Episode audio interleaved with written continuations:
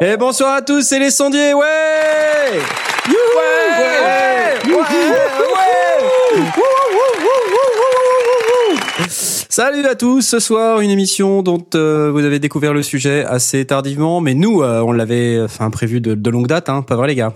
Tout à fait. Nous Nous sommes des professionnels. Tout à fait, des professionnels euh, de l'amateurisme, comme dirait un ami. Ouais, plus de 24 heures quand même. Ouais, plus de 24 heures vraiment? Ouais. Oui, sans doute. Oui, oui, sans doute, sans doute. Et vous l'avez entendu comme moi ce soir, il y a Blast Ouais, bonsoir. ouais C'est Blast Ah, c'est un petit peu. euh,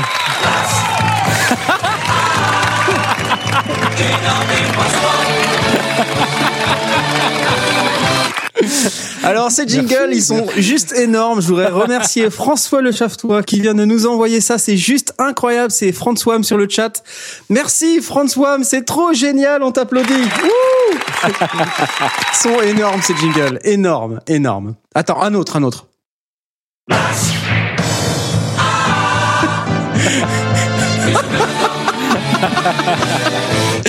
Ah, il m'a fait ma soirée là. Sérieux, il m'a fait ma soirée. excellent, ah ouais, là, je suis, je suis à fond. Je, j'en peux plus quoi. Je...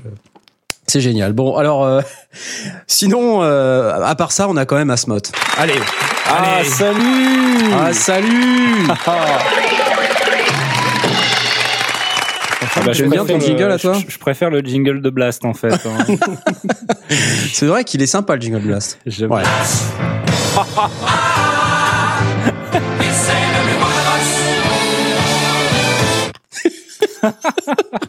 C'est ah, nous génial. avons Fidar qui nous dit qu'il en a un aussi. C'est génial.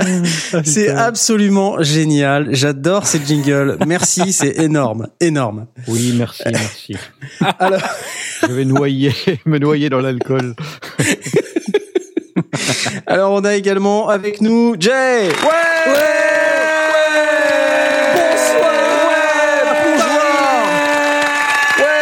N'a pas de jingle pour toi. On avait le truc de Barry White la semaine dernière, mais c'est euh, Ah ouais. c'est- ça. Alors ce soir, une émission euh, dédiée aux erreurs du home studiste, euh, puisque on s'est dit qu'on avait parlé un petit peu de ce sujet dans pas mal de nos émissions, mais on l'avait pas abordé dans- en profondeur. En fait, on en parle un peu dans toutes nos émissions de ce sujet, mais euh, là vous allez voir, euh, fouf, on vous a préparé un truc, euh, voilà, dans les gamelles des sondiers entre entre autres. Mais là, on vous a préparé un truc, c'est juste énorme. Euh, donc voilà. Donc ce soir, avant de commencer les news du marché, j'ai envie de vous demander des nouvelles euh, de comment vous allez. Par exemple, euh, Blast, euh, comment comment tu vas, mon cher Blast? Pardon. Euh, com- comment tu comment tu vas? Ça va faire long sur la soirée. Hein. Chacun son tour. Hein. Blast, oui. Ah, Oh bah, la vais vache, super bien. Euh, j'ai fait du son, Oh. j'ai acheté des trucs, donc Oh. euh, c'est super.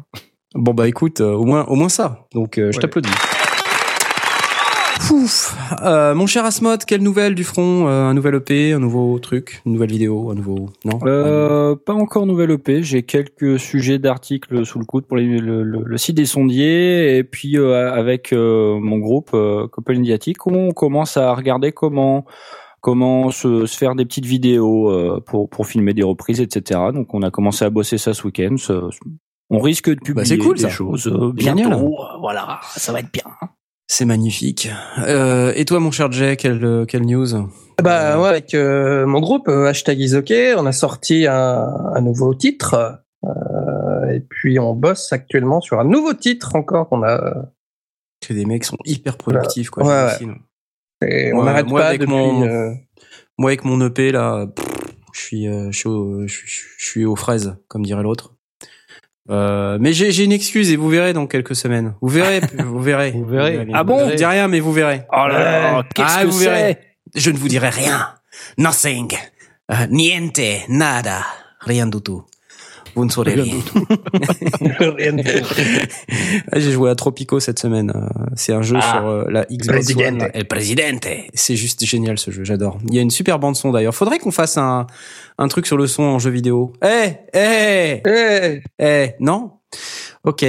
Eh bien, euh, en attendant, nous allons euh, aborder, comme d'habitude, les news du marché. Énormément de news, euh, surtout en provenance de mes chers collègues sondiers cette semaine. euh. Alors, Pas non, faute c'est d'avoir cherché. Hein. c'est pas faute d'avoir cherché? C'est vrai? Ouais. T'as vraiment Ouais. cherché? Ouais, ouais. Et ouais. t'as trouvé que ça? Non, Rien. Bof. C'est J'ai vraiment rien trouvé d'intéressant. rien qui t'intéresse. C'est ça. C'est ça le truc. Oui, forcément, oui. Non mais voilà, c'est c'est c'est un peu le problème. Et encore heureusement qu'on est un quinzomadaire. Hein? Ouais, Euh, quoi? Un quinzomadaire. Un quinzomadaire. Ouais. Un quinzomadaire. C'est un terme euh, c'est un terme spécial pour dire euh, tous les 15 jours. Ah, En fait, on est Oui, c'est ma sœur qui m'a appris ce mot-là la semaine dernière donc j'ai voulu le recaser absolument. Euh, un quinzomadaire, c'est un truc qui sort tous les 15 jours. C'est un comme un hebdomadaire mais tous les 15 jours. Un quinzomadaire. un Sachant qu'on n'est pas tous les quoi. 15 jours. Mais non, bimensuel, on est plus un bimensuel. En fait, on, est plus on est On plus est un bidimanchomadaire. Presque tous les un, presque tous les Un quasi dimanche homadaire, ouais. un presque tous les dimanches homadaires.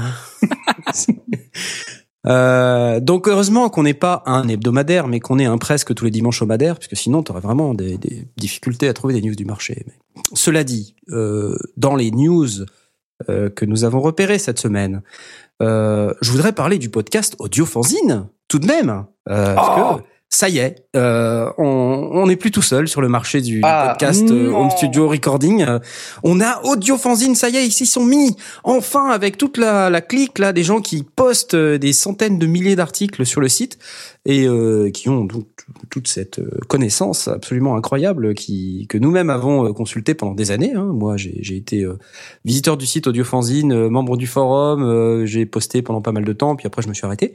Mais parce que je trouvais qu'il y avait trop de, enfin que en fait je trouvais plus d'informations. Mais cela dit, je je ne conteste absolument pas que ce soit une source d'information très intéressante pour un grand nombre. Euh, on y trouve aussi des espaces euh, dans lesquels on peut discuter, etc. Donc c'est chouette. Et ce qui est encore plus chouette, c'est qu'ils viennent de démarrer ce podcast. Euh, donc moi, rien que pour ça, j'ai envie d'applaudir. Bah oui, bravo. Bravo, bravo les gars. C'est génial, bravo les gars. pas Euh, écouté, c'est qui est-ce qui, qui fait C'est Tenios euh, Ouais, il y a Los Tenios et puis euh, il y a toute la clique. Enfin, ils sont plusieurs, hein, et donc Ah. ils ont un truc qui est, qui est très professionnel. Hein, ça, ça sonne bien, c'est chouette. Euh, ils ont ils ont fait ce qu'il fallait pour euh, avoir un truc construit euh, avec des, des jingles. Il y a un peu de fun aussi, c'est sympa. Ouais, ouais. C'est un mensuel par contre, donc c'est pas un presque tous les dimanches homadaires comme nous, mais euh, c'est pas mal. Moi j'aime bien le, le concept. Euh, du coup, euh, bah, ils vont pouvoir euh, aborder tous les sujets qu'on a abordés. Du coup, ça, ça leur fait euh, 60 émissions euh, euh, qui, qui peuvent faire avant de nous rattraper. Euh, cela dit, je voudrais pas dire, mais on reste quand même le premier podcast français sur le home studio et l'audio recording. Il fallait le dire. Applaudissons-nous. Et surtout, nous sommes celui avec plusieurs auditeurs. Pour rappel, l'année dernière à la Musique Messe, à Francfort, nous avons rencontré un gars de chez Steinberg, euh, très sympathique. Je lui fais un bisou. Euh, un, un boss qui nous a présenté un boss de chez Steinberg, euh, Un très boss de fin, également, un, un boss de fin, ouais, les gros boss, là, de- un boss de fin de chez Steinberg. Euh, pff, putain, le mec, il a fait tourner sa cravate et tout, c'était une catastrophe. Euh, non, j'exagère, il avait même pas de cravate. En revanche, euh, je me souviens très bien que euh, il m'a demandé si j'avais une carte de visite. Je lui ai dit. et euh, à ce moment-là, je lui ai dit mais t'inquiète pas, j'ai une autre carte de visite et j'ai pris un selfie avec le gars. Et là, il m'a dit ah ça c'est fort, je m'en rappellerai. Et euh, je vous raconte tout ça. Pourquoi? Euh, Eh ben, j'en sais rien. Euh, sais rien. Je me rappelle plus pourquoi je vous raconte tout ça. non, mais l'année dernière à la Musique Messeux, euh, on avait dit à, à ces gens qu'on était le premier podcast français sur le home studio, l'audio recording, et c'était vrai, puisqu'on était les seuls. Or, cette année, nous ne serons Ah. plus euh, les seuls. On Donc, peut peut-on ça. peut-on encore dire qu'on est le premier podcast français? Oui, Ah, premier. car nous étions le premier Eh oui. chronologiquement. Voilà. Mais ça, on dira pas que c'est chronologiquement, parce qu'on a plusieurs auditeurs. C'est vrai. On fera très attention. Euh, alors donc, si je reviens, euh, podcast audio fanzine, une grande news, bravo à vous les gars, on, on va vous écouter, c'est très bien. Moi j'ai écouté, j'ai bien aimé, hein, j'ai pas encore tout fini d'écouter le premier, je crois que ça dure à peu près une heure et demie, donc c'est deux fois moins long que nous pour deux fois moins d'émissions. J'ai envie de vous dire, vous êtes un peu des Ouais, feignasses. petit joueur, hein, petit euh, joueur. voilà, petit joueur. Mais cela dit, bel effort. Euh, Bon, en même donc, temps, potentiellement, ils ont 100 000 abonnés, hein, donc. euh, Ouais, ça va, ok. Euh, moi aussi, j'ai 100 000 abonnés. ouais, bon, presque, presque. J'en ai, ouais, presque, presque moins. Euh, donc, euh, sinon, à part ça, j'ai d'autres news parce qu'on va passer à autre chose, sinon on va être ridicule. Euh, vous avez vu que la console des Pink Floyd était à vendre? Ouais. Oh, C'est énorme ce truc. Donc la console des Pink Floyd est à vendre, c'est une, une énorme euh, machine euh, d'époque qui est euh, une machine EMI, euh, donc euh, qui, est- qui a équipé les studios Abbey Road.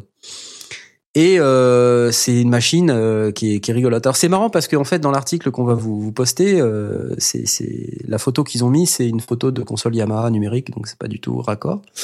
Euh, mais cela dit, c'est quand même une très belle machine. Et d'ailleurs, c'est une des machines avec les faders à l'envers.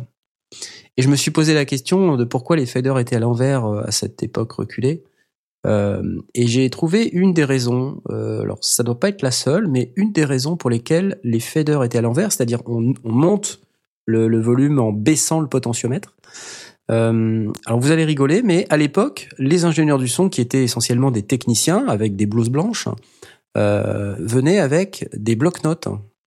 Et donc, quand ils posaient leur bloc-notes, ils le posaient sur la console, et il y avait le risque que euh, ils bougent les faders vers le haut. Et donc, ils avaient euh, eu ce réflexe très intelligent qui était de dire il vaut mieux que ça baisse le son plutôt que ça le monte. Donc, ils avaient fait en sorte que les potentiomètres montent le son en allant vers le bas. C'est pas fort, ça? Mais est-ce qu'ils auraient pas dû peut-être dire aux gens de pas poser les blocs-notes sur les faders Oh, écoute, hein, t'es t'es chiant. Non, non, sérieux. Je Écoute, sais pas. Mais... une Ils auraient baffe. pu, ils auraient pu. Mais bon, Ouais. c'est des ingénieurs en même temps. hein. C'est vrai. Allez, allez, c'est parti, les ingénieurs. Tiens, ça c'est pour les ingénieurs. Euh, donc elle est en vente. euh, je ne sais pas si, si vous souhaitez l'acheter, mais sur ces grandes consoles, ce qui est euh, intéressant, c'est de voir euh, les, les évolutions technologiques euh, qu'on peut avoir vues ces dernières années. Maintenant, pour 3000 balles, vous pouvez avoir euh, quatre fois cette console dans votre salon, en fait, même dans votre home studio, dans votre chambre Même dans Euh, le smartphone. même dans votre smartphone maintenant, c'est dire. Et euh, alors en revanche, c'est des consoles qui sont assez fragiles d'un point de vue électronique, euh, qui demandent beaucoup de maintenance, qui ne peuvent pas se brancher sur tout- toutes les prises de courant.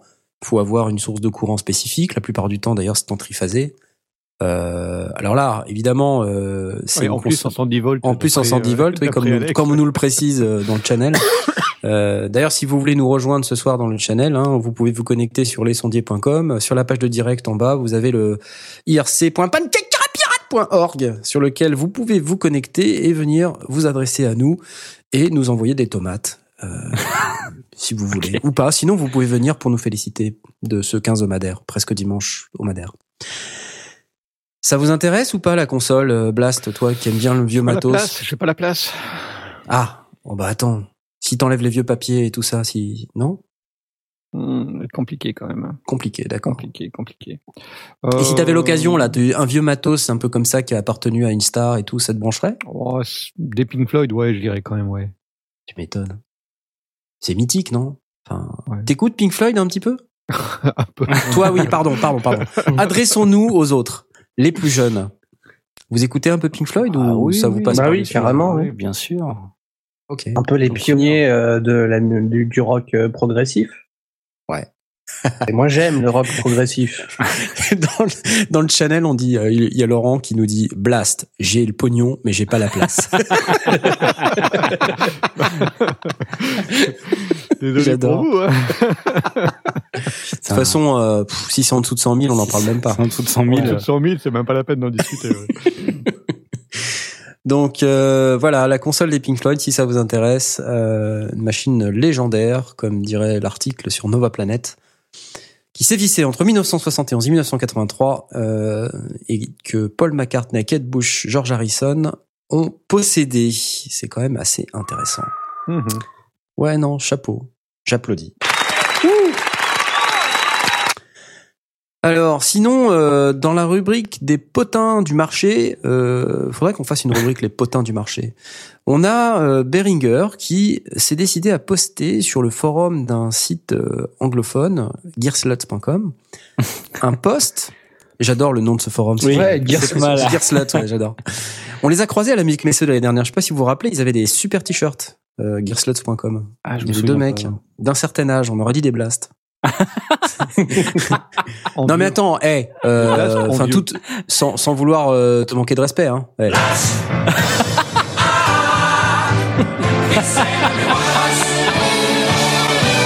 Ce truc est génial.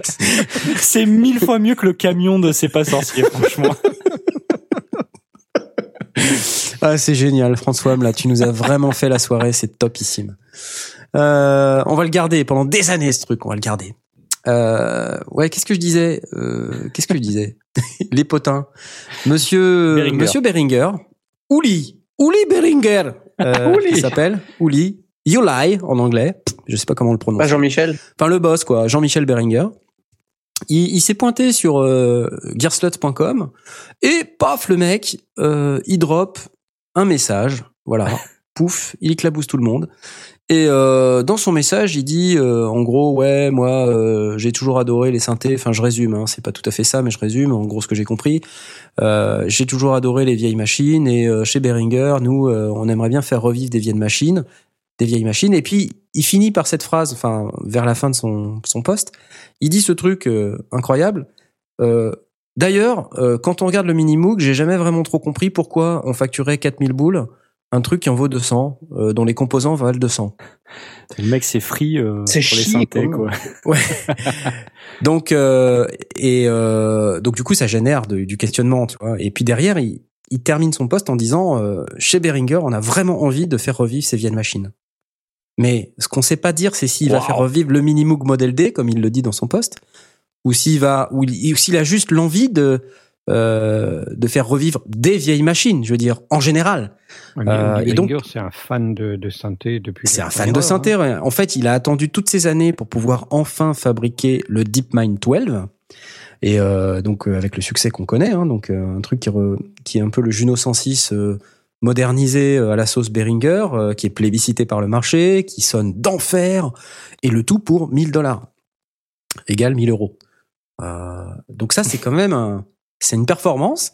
Et je me dis que si un mec comme ça, qui aime autant les synthés, dit j'aimerais bien faire revivre des vieilles machines comme le Mini Moog, Par exemple. euh, c'est cool, tu vois. Euh, donc euh, et derrière, il s'est passé un truc.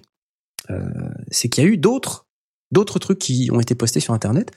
Et apparemment, euh, il y aurait une photo euh, qui aurait été, je ne sais pas si elle a été leakée ou quoi, mais une photo qui est parue sur plusieurs sites anglophones d'un appareil Behringer de type Behringer D, comme D, Mhm. comme le Mini Moog Model D. Et quand on regarde la photo, bah ouais, c'est vrai que ça ressemble pas mal, quoi.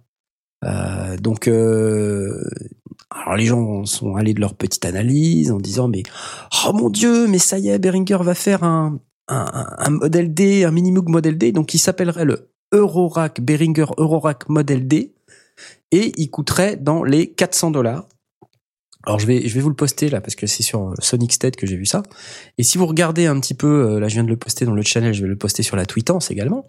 Euh, si vous regardez un petit peu euh, le machin, ça ressemble comme deux gouttes d'eau euh, à un Minimoog Model D. C'est assez énorme. Donc euh, on parle d'un modèle aux alentours de 400 dollars. Euh, bon, c'est intéressant. Moi je dis, euh, c'est pas la console des Pink Floyd, mais euh, c'est quand même c'est quand même intéressant. Ça, ça vous branche vous d'avoir un une récréation modèle D par Behringer euh, Je sais pas. Ah oui, euh, bien sûr. Moi, surtout à ce prix-là. Bah, quoi. si ça coûte pas cher, ouais, c'est c'est c'est là que ça Ouais, peut si être c'est moins de intéressant. 100 000, ça m'intéresse pas. Et surtout si c'est Ouais. pas un plugin, si c'est un- si c'est quelque chose qu'on peut qu'on peut vraiment Ouais, un toucher, truc quoi, physique, avoir ouais, une ça expérience physique. euh, moi, c'est ça, ça m'intéresserait bien. Ouais. Parce que enfin Moog, c'est vraiment un truc euh, qui On fait dit- envie On dit Moog. et c'est vraiment ultra on cher, dit quoi. Moog. On dit Moog. Ouais, c'est ouais, bon, on oh, fout. ça, Oh, va. va. Oh, c'est Le mec, pas il a son ça. jingle, alors, c'est ça y est, bon. oh. monde.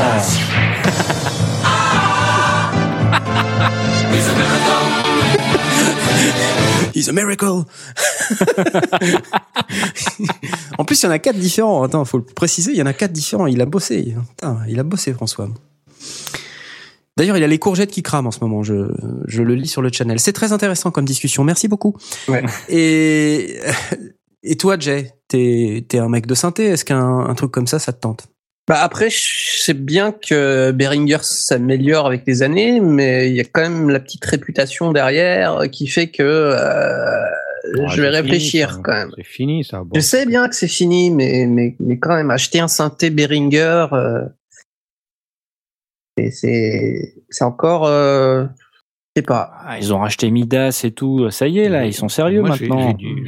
J'insiste et je me répète, mais j'ai des- Behringer. euh, j'ai pas mal d'équipements Behringer depuis parfois des longtemps, voire même des Behringer que j'ai achetés euh, d'occasion, donc euh, encore plus anciens et donc traités par d'autres personnes que moi. Et j'en ai pas un qui est tombé en panne. Mais toi, t'as de la chance. Non. non.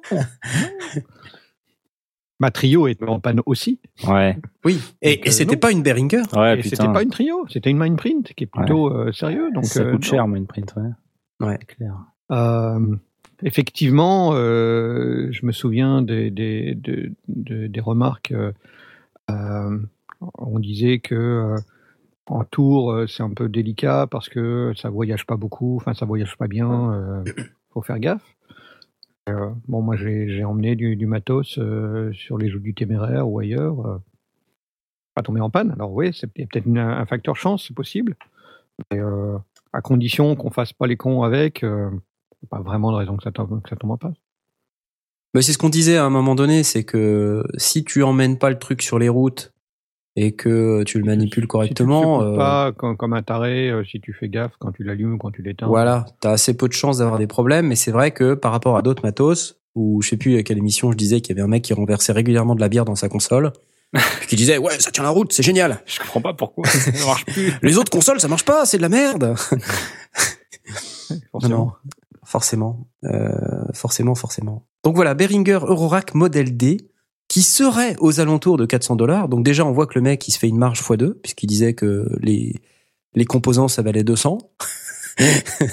Donc là, on sait qu'il se fait une marge combien, x2. combien il va en vendre euh, Il y, a, il y, a le- il y a le tout. Enfin, c'est un métier quand même. Il fait pas ça pour son pour ses loisirs. Bah non, il fait pas ça pour ses loisirs, mais euh, bon, c'est juste une remarque. si Il y a la recherche et le développement, euh, c'est normal de la de, de, de la rembourser aussi. hein, C'est clair.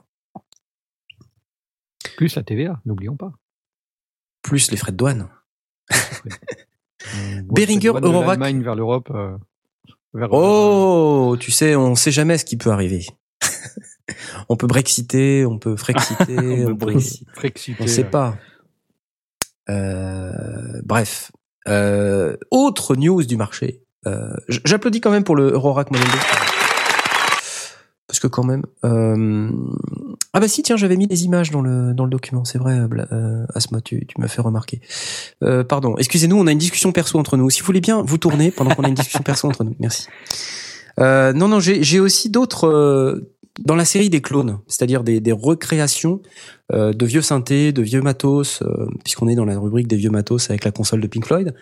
Vous connaissez bien sûr le CS80 de Yamaha, c'est le Mhm, synthé euh, que Vangelis a utilisé euh, pour faire la BO euh, de Blade Runner notamment. Et ben justement, euh, chez Matrix Synth, ils sont mis en tête de refaire un CS80 en rack. Et ils ont appelé ça le Descartes Dream. Euh, Eh ouais. Descartes étant le nom du, du héros principal, Personnage. euh, du personnage principal joué par Harrison Ford.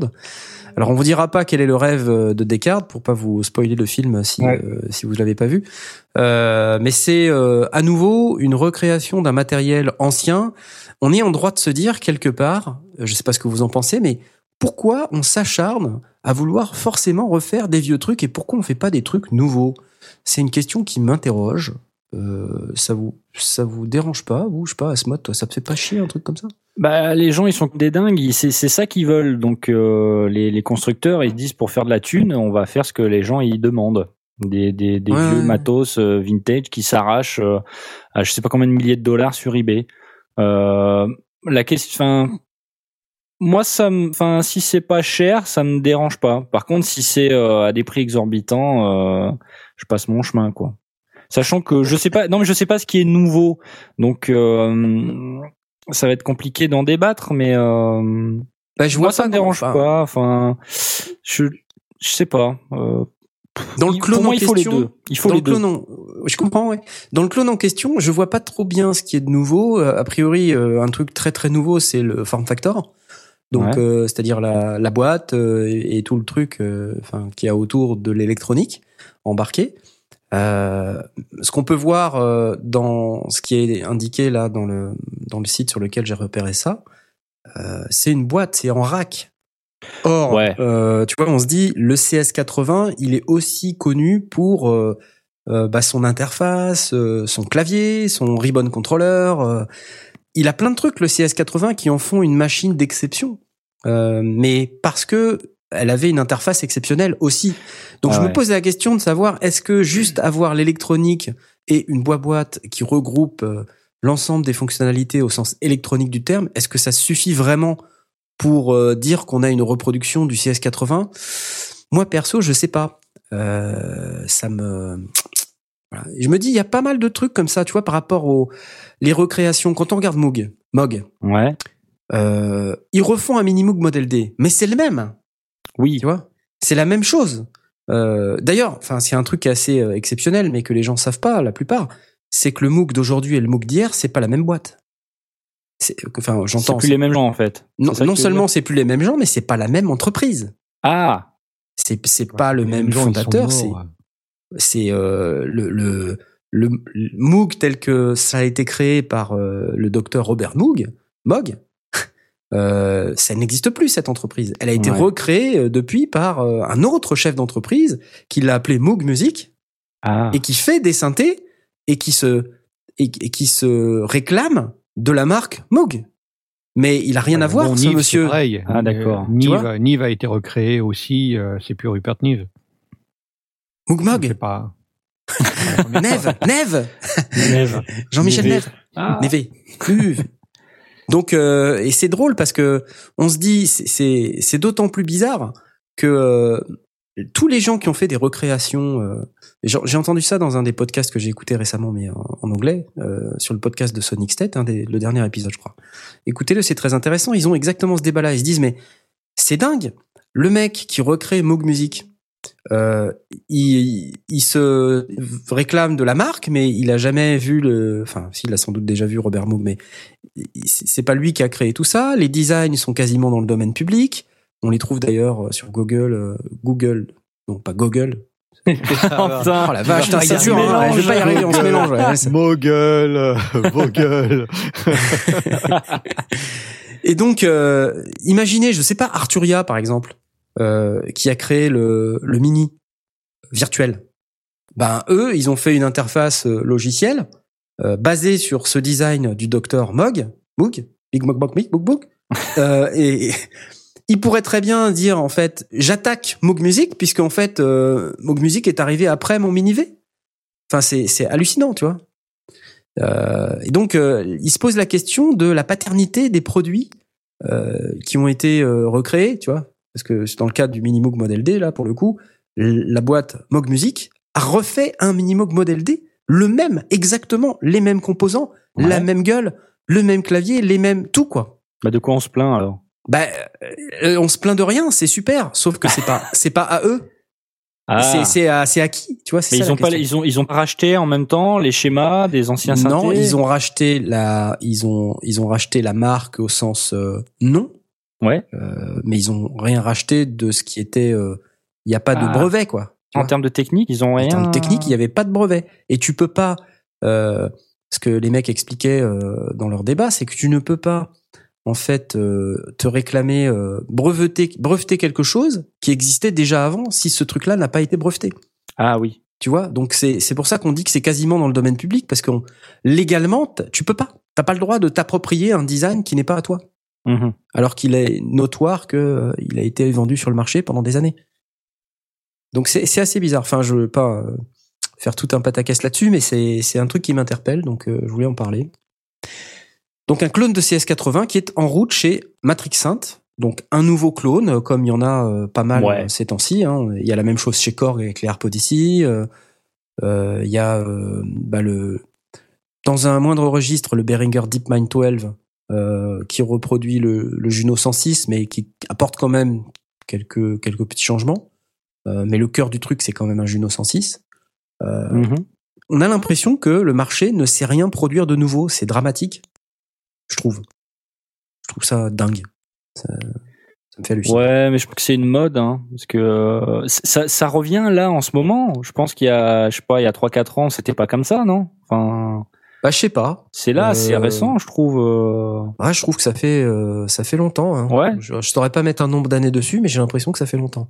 D'accord. Qu'on se qu'on tourne en rond sur les vieux trucs. euh, et... Alors on les refait moins cher parce que les composants sont moins chers.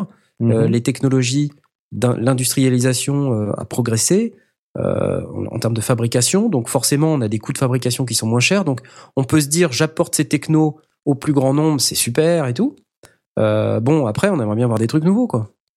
Mhm. Enfin, je vois. En même temps, euh, qu'est-ce qui serait nouveau? Qu'est-ce que tu appelles des trucs nouveaux?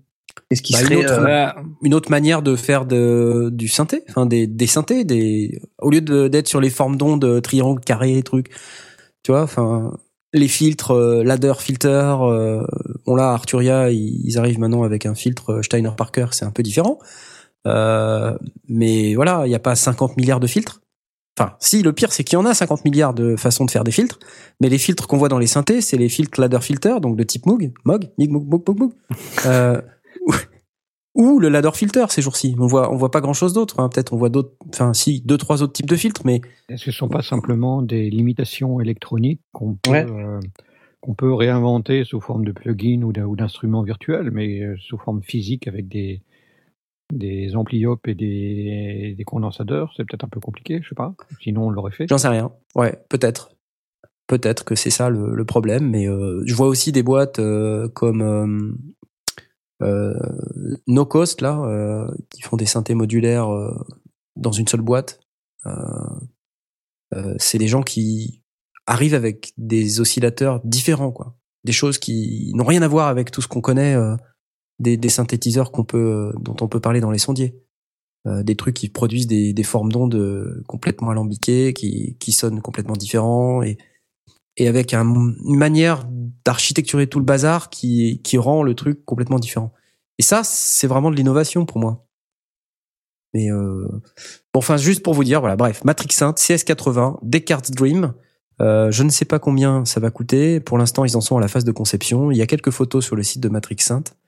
Si vous voulez aller voir, c'est euh, disponible. Autre news, j'applaudis. Bravo. Bravo. ouais.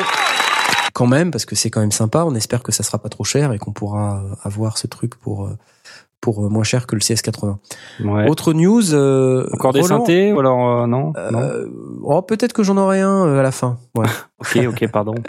Mais là, pour l'instant, euh, j'aimerais vous parler du, du musée de Roland en 360 degrés. Euh, ouais, donc si vous allez sur le site de Roland, euh, vous verrez qu'ils ont publié un lien vers ce qu'ils ont appelé leur muséum.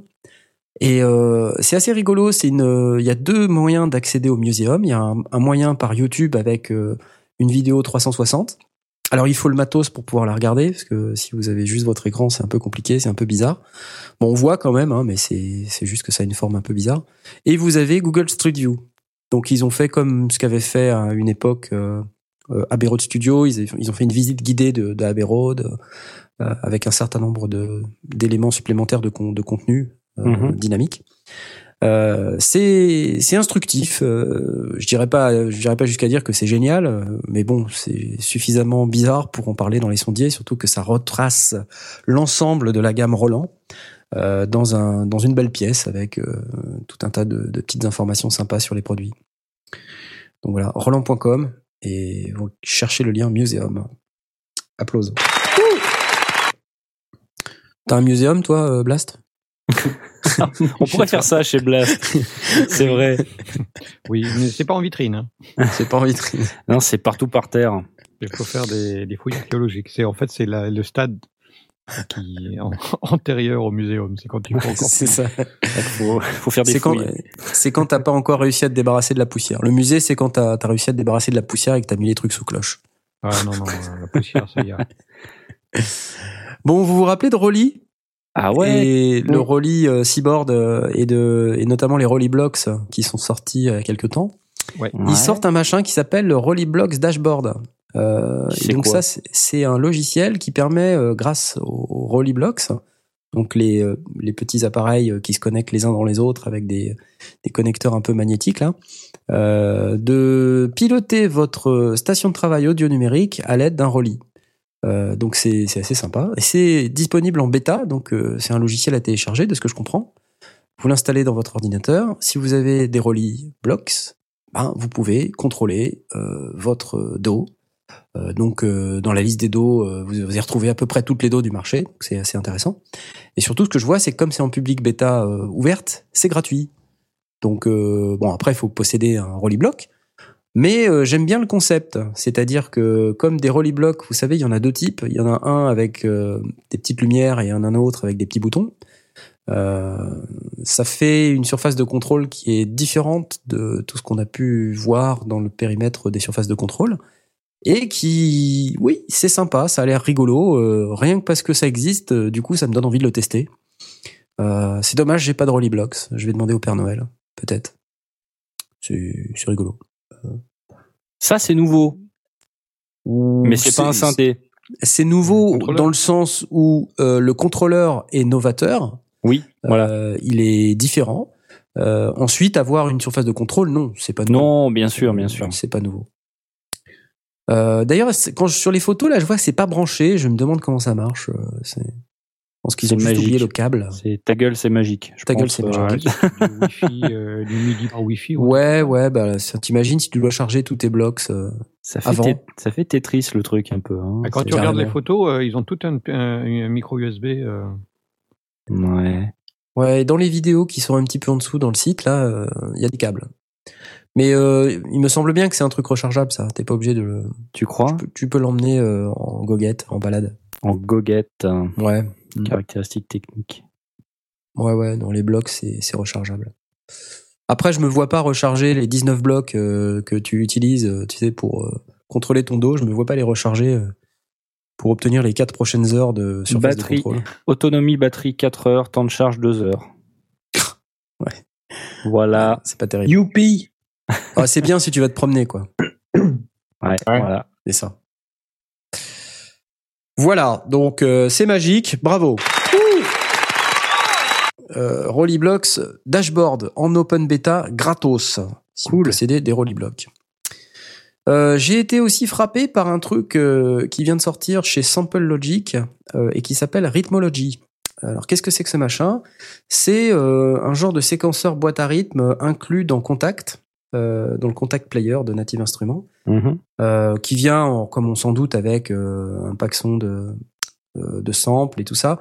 Ce qui est intéressant dans le produit, c'est pas tellement la quantité de samples ou de presets. 1800 presets, ça devient n'importe quoi. Enfin, trop de presets, les gars. Enfin, arrêtez quoi. Au bout d'un moment, on n'y arrive plus quoi. Dire ah ah puis ça, ah puis ça, ah puis ça. Et puis vraiment, tu te rends compte que ça fait deux ans que t'écoutes tes presets et euh, et t'as pas fait le moindre la moindre prod. Puis après, t'as oublié le premier preset, donc tu retournes au début. Oh, et puis ça, oh, et puis ça? Oh, écoute, c'est génial.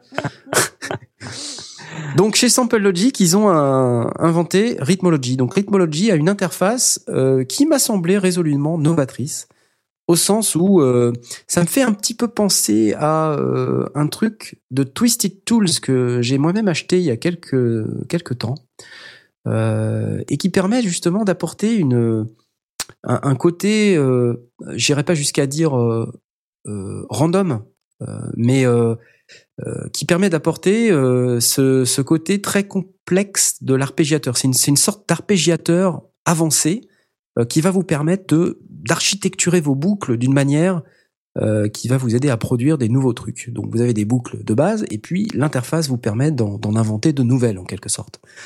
Euh, quand on regarde l'interface sur le site, ça a l'air d'être assez intéressant. Donc c'est un peu comme une DAW et un step sequencer, sauf que euh, vous pouvez appliquer plein d'effets, vous pouvez faire tout un tas de trucs que vous pouvez pas faire avec un séquenceur habituel. Euh, et donc euh, c'est ça m'a paru intéressant. Donc euh, j'aimerais bien vous faire écouter. Est-ce que je vais pouvoir retrouver le lien pour vous faire écouter? Ça serait bien. On écoute. C'est maintenant.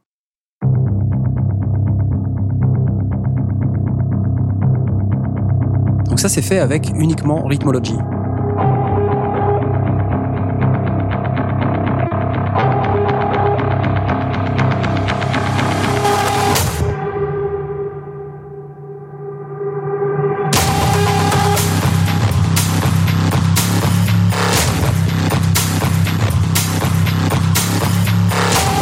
c'est assez impressionnant. Euh, je suis toujours impressionné de toute manière par les, Toujours impressionné par les démos de ces mecs là. Je sais pas comment ils font des démos Mais- comme ça. Surtout que c'est séquenceur slash boîte à rythme. Mais t'as, ouais, t'as pas que, parce que là, il y a une espèce de grosse basse, là, c'est, euh... Ouais, mais tu peux avoir une loupe de basse. Ah oui, d'accord. Et, et derrière, euh, tu, tu l'utilises avec ton arpégiateur, ta boîte à rythme, et tu, tu mets tout un tas de trucs dessus, et puis ça fait des. C'est un peu comme ce que faisait euh, Diego, Diego Stocco, avec Ah oui, ses, euh, Diego. trucs rythmiques là, euh, Oui. que qu'aimait Ouais. bien Jay. Euh, je crois que ça marche euh, sur un principe euh, similaire. Et euh, du coup, avec euh, un sample d'aiguille qui tombe par terre, euh, tu fais la 9 symphonie de Beethoven. c'est un truc de fou, Donc, ça. c'est un truc de malade. Donc après, on, on est en train de se dire ouais, ça fait du super son. T'écoutes les 1800 presets et tu te dis c'est génial. Et puis toi, quand tu reçois le produit, euh, c'est comme quand tu reçois un Stradivarius, tu sais, tu tu sais pas comment ça marche et du coup, c'est tu ça. passes 3 3000 ans et tu fais poète. Il n'y a pas de preset Et- sur un Stradivarius? Il y a pas de mince. preset Merde. Non Allez, un autre.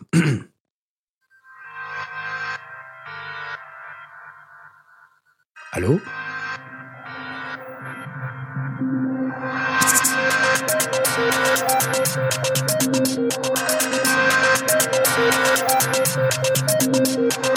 Pas mal, ça. C'est pas mal, hein? Ah ouais, j'aime bien ça. Et je me demande en fait quel niveau de maîtrise du bousin il faut avoir pour produire un truc comme ça. Ça, c'est toujours un peu le problème, hein, c'est ce que je viens de dire. Ouais.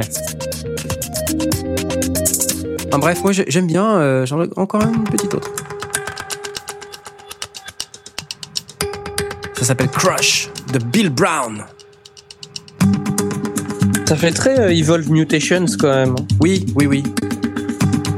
En moins, j'ai l'impression, en moins, En moins du swing, en, en moins barré quoi. Parce que Ouais. Evolve Mutation c'est complètement barré. Ouais. Et c'est très rythmique. Vous entendez? Oui, oui, il y a toujours. Tous les composants sont très ouais. très rythmiques. Et là, il y a de la basse et tout, c'est cool. Non, c'est pas mal. Hein. Donc j'étais euh, intrigué, plus qu'impressionné par le produit. Je suis intrigué, j'aimerais bien le tester. Je me dis peut-être, je sais pas s'il y a une démo d'ailleurs. S'il y a une démo, je vais m'empresser de la télécharger. Voilà. Euh, ça, ça coûte quand même 199 dollars, ce qui, quand on regarde, est pas énorme. Euh, vu la qualité des extraits qu'on a pu entendre, on se dit qu'on est dans la moyenne des prix de ce genre de produit. Ça reste du logiciel, donc dans deux ans ça marchera plus. Euh, donc on va dire que ça fait 100 dollars par an. Voilà. Ok. Je suis méchant. Non, en même temps, bon, t'as pas tort, hein. Ouais, c'est ça. Alors, euh, Launch Buttons. Est-ce que tu connais Alexander Novak, euh, Asmot Non, c'est qui? C'est ah non, si, c'est le mec, c'est le mec qui conduit le bus là. Non, c'est l'instit. Non, c'est pas ça. Pas C'est ça. pas ça. C'est celui qui, qui se fait Sandra Bullock à la fin. Non, c'est pas lui. Euh, non, non, Alexander Novak, c'est un développeur iOS et Android. Et il a développé une application qui s'appelle Launch Buttons.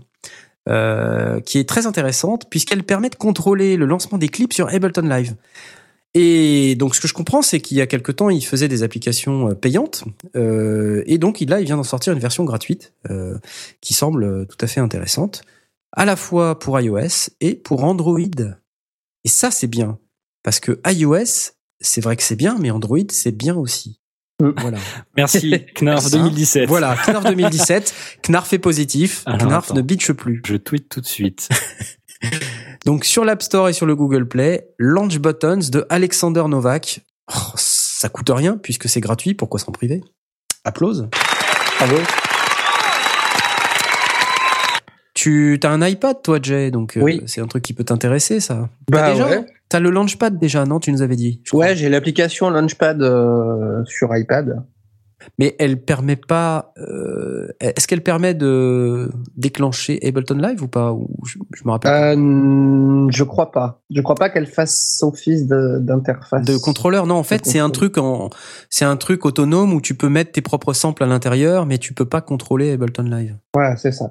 Bah, tu serais peut-être intéressé du coup. Bah ouais. Euh, surtout bon, euh, en, ter- en termes d'investissement, ça reste assez limité puisque c'est gratuit. Mm. Donc c'est cool, Il y a moyen. Je a ça moyen. et puis je vous dis, je vous tiendrai au courant. génial. Launchpad égale Flagada Jones en anglais. Mais qu'est-ce que vous nous dites sur le channel? Mais Qu'est-ce que c'est que ces commentaires? Je ne comprends rien. Vous êtes tous virés. Eh, Et le- pour Launchpad finir, Le launchpad What? Non, Flagada Jones, c'est le personnage dans la Picsou, là, et le- ça ça doit être son nom en anglais, je pense. En anglais, oui. Launchpad. Ah. voilà. Appelle Launchpad. C'est ça qui, qui veut dire. Flagada Jones. Voilà. Oh là là, mais attendez, c'est beaucoup trop compliqué ça, les gars. Moi, j'ai pas euh, dimanche soir comme ça, j'ai pas, euh, je peux C'est pas. euh, C'est pour ça que tu fais pas les tout seul, Knorr. euh, ouais, ça, c'est ça. Oh, merci. Heureusement que vous êtes là. Je, suis- je suis vraiment content. Euh, et bon, bah, puisque vous étiez, bah, oh, euh, je vous dis que je suis content et je me fais insulter. Non mais, Pardon. ce mec est paranoïaque. Vous savez, c'est un paranoïaque. Tu lui dis un truc, il le prend mal. C'est un paranoïaque. Parano. Alors, synthé, euh, vous avez dit synthé. Vous vouliez un synthé, je vous donne du synthé. Madame, monsieur, Wavetable, euh, un synthé Wavetable pour Mac et Windows qui s'appelle Synthmaster One. Et ce machin est assez impressionnant. Alors, ça existe euh, apparemment euh, synthmaster.com depuis pas mal de temps. Euh, et euh, il y a plusieurs produits, mais il y a Synthmaster One qui est disponible au prix magique de 79 dollars et qui est un, un synthétiseur qui va fonctionner avec des wavetables. Alors vous allez me dire, mais qu'est-ce que les wavetables Eh bien, ce sont Mais des qu'est-ce que tables les wavetables Voilà. Merci, j'attendais cette question. Euh, eh bien, ce sont des, des tables d'ondes. C'est-à-dire qu'au lieu d'avoir un générateur de forme d'onde triangle, carré, euh, sinusoïdal, euh, j'en passe et des meilleurs, vous avez une table qui contient un certain nombre d'ondes qui ne sont pas forcément que ces ondes-là. Vous avez beaucoup d'autres ondes. Euh, et donc voilà, le truc vient avec un certain nombre de presets et je ne résiste pas au plaisir de vous faire écouter euh, ce truc Oh. puisque c'est fabuleux. Écoutez. Waouh, c'est beau, la beauté. Hashtag la beauté. Hmm. Oh, Asmoth.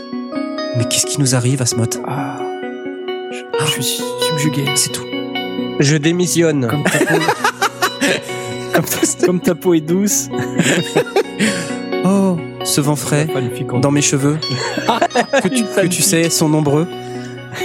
oui, effectivement. C'est beau, non? Non, j'aime Eh, bien. c'est J'aime bien. beau C'est beau, la beauté, quoi Non, mais seriously, quoi. J'adore. C'est juste génial. Allez, un autre.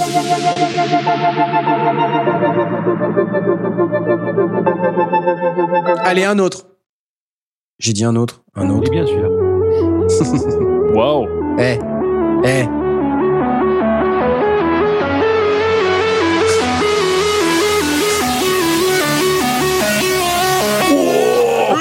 Dubstep Non Ah non, ouais, franchement, j'y ai ouais. cru. Hein. Ça ressemblait à un build-up. Ouais. Non, on aurait dit. Vous entendez ça Vous entendez ça Ah ouais.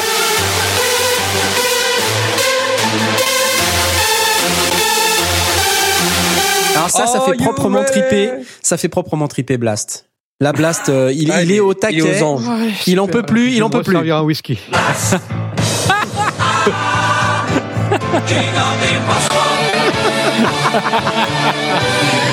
King of Impossible. Euh, Nos auditeurs sont géniaux pour nous faire des trucs comme ça. quand C'est top. Encore merci. Donc voilà, Synthmaster One, ça coûte 79 dollars. Honnêtement, pour ce prix-là, ça vaut pas la peine de s'en priver. Parce que vu que dans deux ans, ça marchera plus, bah, ça fait euh, jamais que 39 dollars 50 par an. C'est pas cher. Euh, donc on peut se l'acheter. Il y a deux, deux oscillateurs, euh, deux sub-oscillateurs. Ça, c'est assez rare. En général, il y a un sub-oscillateur. Là, il y en a deux.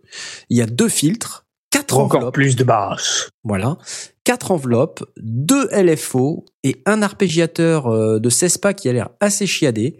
Et aussi, il y a les effets inclus dans le bousin. Donc moi, je dis chapal.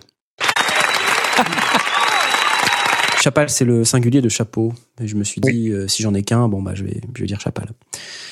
Voilà, ça c'est fait. J'ai terminé. Euh, passons à vos news à vous du marché.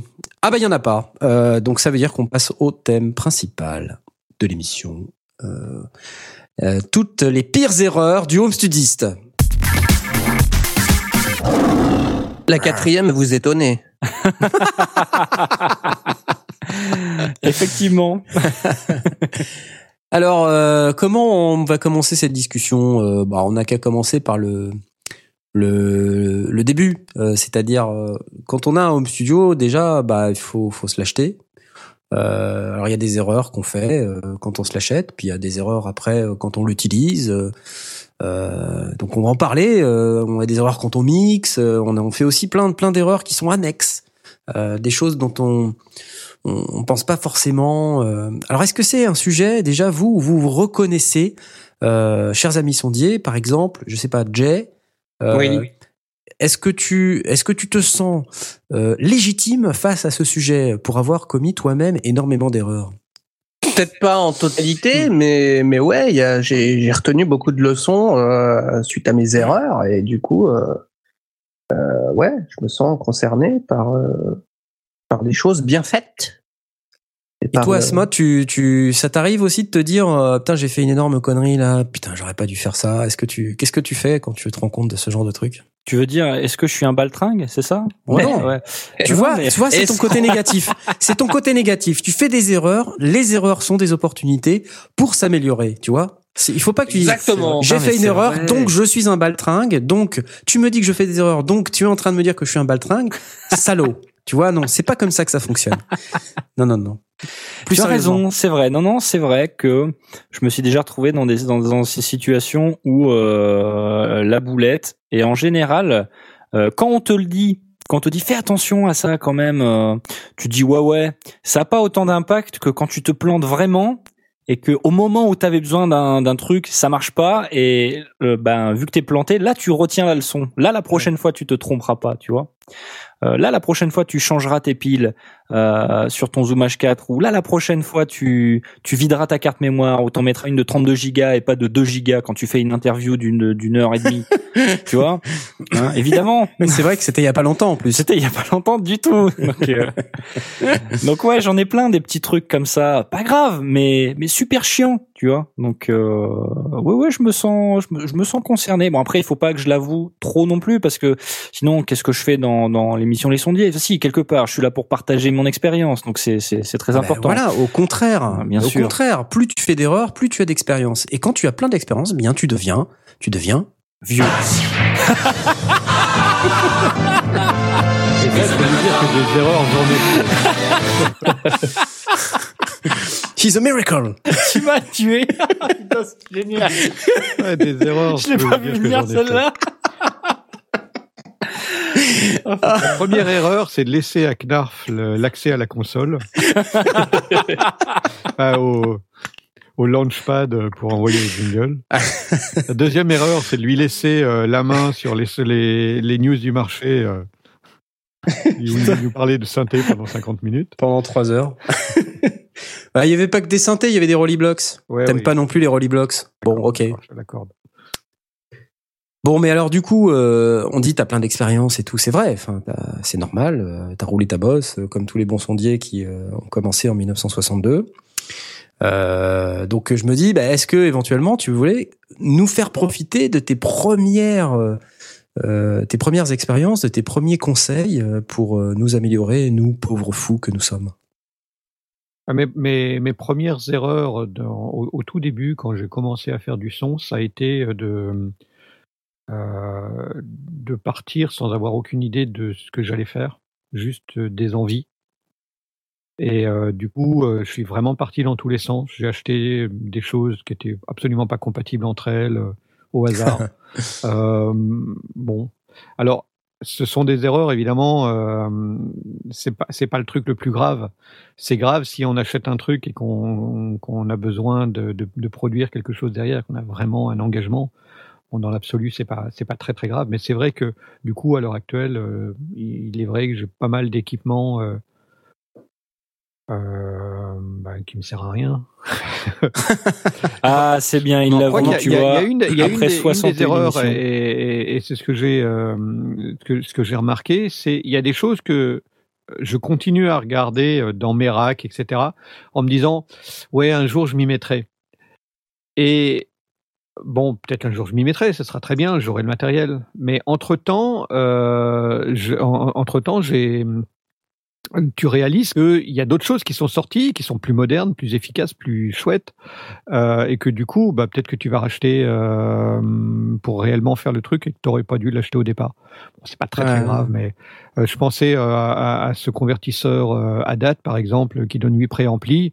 Bon, je l'ai, c'est bien. Si j'ai besoin de 8 préamplis supplémentaires, je l'ai, mais bon, enfin, euh, aujourd'hui, euh, il y a des, des, des convertisseurs, enfin des, des, des séries de 8 préamps en ADAT euh, qui sont euh, probablement au même prix, euh, voire moins cher et nettement meilleurs en, en matière de qualité. Donc du coup, euh, je m'en trouve avec un, un, un appareil qui est à la fois invendable et euh, probablement pas très intéressant à utiliser. Donc il est là, il traîne finalement, il prend la poussière comme le reste. C'est dommage. Donc je crois je crois qu'il faut euh, vraiment euh, faire ses faire ses choix si on si on parle de la de la mise en place, il faut déterminer vraiment ses besoins, euh, mais pas ses besoins pour ah oui peut-être que un jour euh, je me mettrai à faire du midi, mais réellement ce qu'on a l'intention de faire tout de suite, euh, de les comprendre, ça ça c'est mm, ben, c'est pour ça qu'il faut écouter les sondiers ou le nouveau podcast d'Audiofanzine euh, ou euh, ou aller. Bon, on écoute plutôt les sondiers. Hein. Oui, avant toute chose, les sondiers, bien sûr. Déjà, On aime bien se réécouter, nous. Ouais. quand tu t'es fait les 62 épisodes, ben, t'as appris des trucs, quoi. C'est clair. On espère donc, en tout cas. Non, il faut, il faut euh, apprendre comment ça fonctionne. C'est vraiment important de déterminer ses vrais besoins. Et puis là, on peut, on peut faire un plan d'achat. Mais euh, le, le coup de se dire, oui, euh, c'est bien d'avoir cette fonctionnalité en plus parce que peut-être que je m'en servirai un jour, ben, c'était peut-être pas la bonne idée. Moi, je me reconnais pas mal dans ce que tu dis. Euh, et depuis pas mal de temps, euh, je fais vachement gaffe euh, dès que j'investis 100 euros dans, dans quelque chose. Et acheter un truc très cher, ça me prend beaucoup de temps. Parce que je veux réfléchir. euh. Ouais. Putain, il y a un mec, il y a un mec qui tweet là. Putain, faut qu'il s'arrête là. hein. je, vais voir que ça va être encore Bastien Tahiti. Tu vas m'énerver, Bastien Tahiti. Attention, hein. Je sais pas si vous entendez, mais j'ai l'iPad à côté de moi. J'arrête pas de mettre en vibreur, truc, machin, et ça, ça veut pas vibrer. Bon, bref, pas grave. Excusez-moi. Euh, Pouvez-vous vous tourner pendant qu'on a une, con- une conversation perso? Euh, Non. Ce que je voulais dire, c'est que quand je veux maintenant investir euh, 1000 euros euh, dans un équipement, ça me prend du temps. Parce que je veux être sûr de faire le bon choix. J'ai pas envie de, de claquer tout cet argent, parce que c'est quand même une somme. Hein, je suis pas comme Blast. euh, j'ai pas, j'ai pas un compte en Suisse, euh, aux îles Caïmans, euh, à J'ai des Jersey. en Belgique, moi. Je suis En Belgique. Oh la vache, le Ah mec, bah oui. il a des comptes offshore en Belgique. Oh la vache. C'est là que Euh, j'habite, donc. ouais, c'est ça, ouais, à d'autres, hein. Comme Johnny Hallyday. Ouais, ouais. Évadé exactement, fiscal, va. Et euh... tu sais comment il a fini, Johnny Hallyday, hein? Bon. Bon, Dis dans la Johnny presse cette Hallyday, il est belge. Ah oui, Ça doit être pour ça. ça doit être pour ça. Et donc, euh, bah, je, je fais attention, voilà. Je j'ai pas envie de claquer euh, 1000 euros comme ça. Donc, si- quand j'achète un truc, c'est que vraiment j'en ai envie. Je l'ai réfléchi pendant plusieurs mois. Et je me fais beaucoup plus plaisir à acheter des, des petites choses pour le coup. Mais est-ce que t'as toujours fait comme ça? Non, non, pas du tout. Attends, avant, euh, je, CF, je reluquais. 18 synthés qu'il a Voilà, exactement, euh, Le exactement. virus, euh, je sais pas quoi. Ah bah là, j'en ai tout énorme. autour de moi là. Voilà, c'est ça. 1, 2, 3, 4, 5. J'en ai 5 autour de moi. Mais encore une fois, dans l'absolu, si tu t'en sers, si, s'il y a, s'il y a, euh, si tu t'en, tu t'en sers, même dans l'absolu, si tu t'en sers une fois pour faire une prod, bon, c'était peut-être pas le meilleur des investissements, mais c'est Ouais. pas très grave. Euh, moi, il y a clairement des équipements MIDI. Je m'en suis servi pour tester qui fonctionnait, et Ouais, puis ouais. c'est tout, quoi. J'ai rien fait avec. Le, le, le truc idiot, c'est de rien faire avec. Là, là pour ça. moi, c'est, là où euh, tu peux t'investir dans autre chose t'investir ou investir dans autre chose. Euh, Il y a une époque où je faisais rien, euh, même pas de musique. Enfin, je, je si, je, je m'amusais, euh, sais, chez moi, je, je faisais poète poète, mais j'enregistrais rien. Et un jour, je me suis dit, euh, j'ai rencontré un pote, il s'appelait John Lang, euh, ou Pen of Chaos pour ceux qui le Ouais. connaissent. Et euh, soudain, on s'est dit, on va faire une saga MP3. Et là, je me suis mis à utiliser mon matos pour produire des trucs. Et depuis, euh, voilà, je je m'en suis servi comme ça beaucoup. Et je me suis mis à faire des musiques débiles. Donc c'est comment vous dire euh, On n'est pas très fiers euh, en premier, et puis ensuite on se dit ouais, c'est quand même cool quand on les réécoute. Euh, J'ai été content parce que ça m'a donné des deadlines, des contraintes. On a souvent parlé, les contraintes, ça permet de travailler plus efficacement. Euh, et puis, ben voilà, j'ai sorti des trucs et maintenant, bah, j'ai j'ai un peu cette même approche. Euh, donc des fois, ce qu'on on n'est pas forcément, euh, c'est pas forcément la raison principale pour laquelle on a acheté son matos qui va faire utiliser le matos. Méditez cela. Vous avez 4 heures. non mais sinon, euh, Jay, toi, tu t'as pas ce problème, je crois. Ben non, parce que déjà j'ai pas de thunes, donc euh, Ah bah voilà. C'est pour ça que je te pose un peu la question. Toi, ton home studio, il est relativement. euh, Non pas, je te pose la question parce que t'as pas de thunes, mais je sais que ton home studio est relativement spartiate et juste quelques composants. bah, j'essaie euh, de faire en sorte qu'il soit euh, à la fois efficace dans ce que je fais et en même temps dans mon budget. Donc euh, il y a aussi ce, facteur euh, là qui est euh, bah, pour moi qui est une contrainte, qui est le, budget. Donc j'essaie vraiment de trouver l'appareil qui va me permettre de faire ce que je veux, ce que j'ai ou ce que j'ai comme projet de faire. Maintenant je peux me permettre de projeter ce dont je pourrais éventuellement avoir besoin parce que je sais me servir un petit peu de- des choses de base et je peux en parler, je peux en discuter avec les vendeurs et tout. Euh, mais euh, voilà. Après, il y a le facteur excitation. Euh, Ouais. Je voudrais en parler cinq minutes parce que quand on débute et qu'on n'a pas nécessairement tous les facteurs euh, pour euh, savoir ce dont on a besoin, c'est pas grave. Hein, c'est on, on peut soit quelqu'un nous parle d'un truc, soit on voit un article sur l'internet, YouTube, ou, ou alors on le voit en magasin et, euh, et il est pas cher et il nous le faut euh, immédiatement. Voilà. Donc euh, ça, je pense que alors est-ce que c'est un truc euh, qui nous permet aussi d'apprendre de, nos erreurs? Parce que peut-être que ça sera pas le bon matos. Mais est-ce qu'il il faut pour autant quand on ressent cette excitation, est-ce qu'il faut se freiner? Ou au contraire, bah, si on a les moyens et, euh, la place et, qu'on se met pas dans la merde euh, si on si on cède à cette pulsion entre guillemets. Est-ce qu'il faut céder à cette pulsion ou euh, vraiment se freiner pour s'habituer plus tard? C'est une question que je me pose. Euh, je sais pas si je suis très clair dans ce que je dis Ouais, Oui. effectivement, ça sert d'expérience et c'est difficile de, de uniquement de se baser sur l'expérience. Le seul truc, c'est que euh, là, nos auditeurs, euh, il y en a qui vont faire aussi ce genre de ce genre d'achat impulsif. Et puis euh, le jour où ils se le diront, ben la seule chose qu'ils pourront se dire, c'est bah oui, on m'avait prévenu, mais comme dirait mon papa, l'expérience est une lanterne qu'on accroche dans son dos et qu'on- qui n'éclaire que le passé. Oula. Oula vache. J'adore celle-là. Entre ça et le facteur excitation euh, que je vois, c'est j'ai une image mentale d'un type sur un vélo euh, qui, qui court partout et puis qui, qui, qui n'a pas de pantalon. Euh, voilà, c'est bizarre. Je vous propose quand même, avant de continuer cette discussion absolument géniale, euh, de faire une petite pause musicale. Ouais. Euh, ça permettra à, à Blas d'aller d'aller faire pipi, hein, parce qu'il a quand même un certain âge, il a besoin de, se bien, vider de, de, de- temps en temps. Euh, donc, je vous propose d'écouter euh, un artiste euh, fabuleux que j'ai trouvé cet après-midi qui s'appelle Dolphy Project, euh, et c'est une track qui s'appelle Kind of Light, tirée de l'album Samsara Sex Flow. Encore du sexe, quelle horreur ce Ah, soir, c'est atroce. On se retrouve dans un peu plus de 4 minutes. C'est tout de suite maintenant, à bientôt.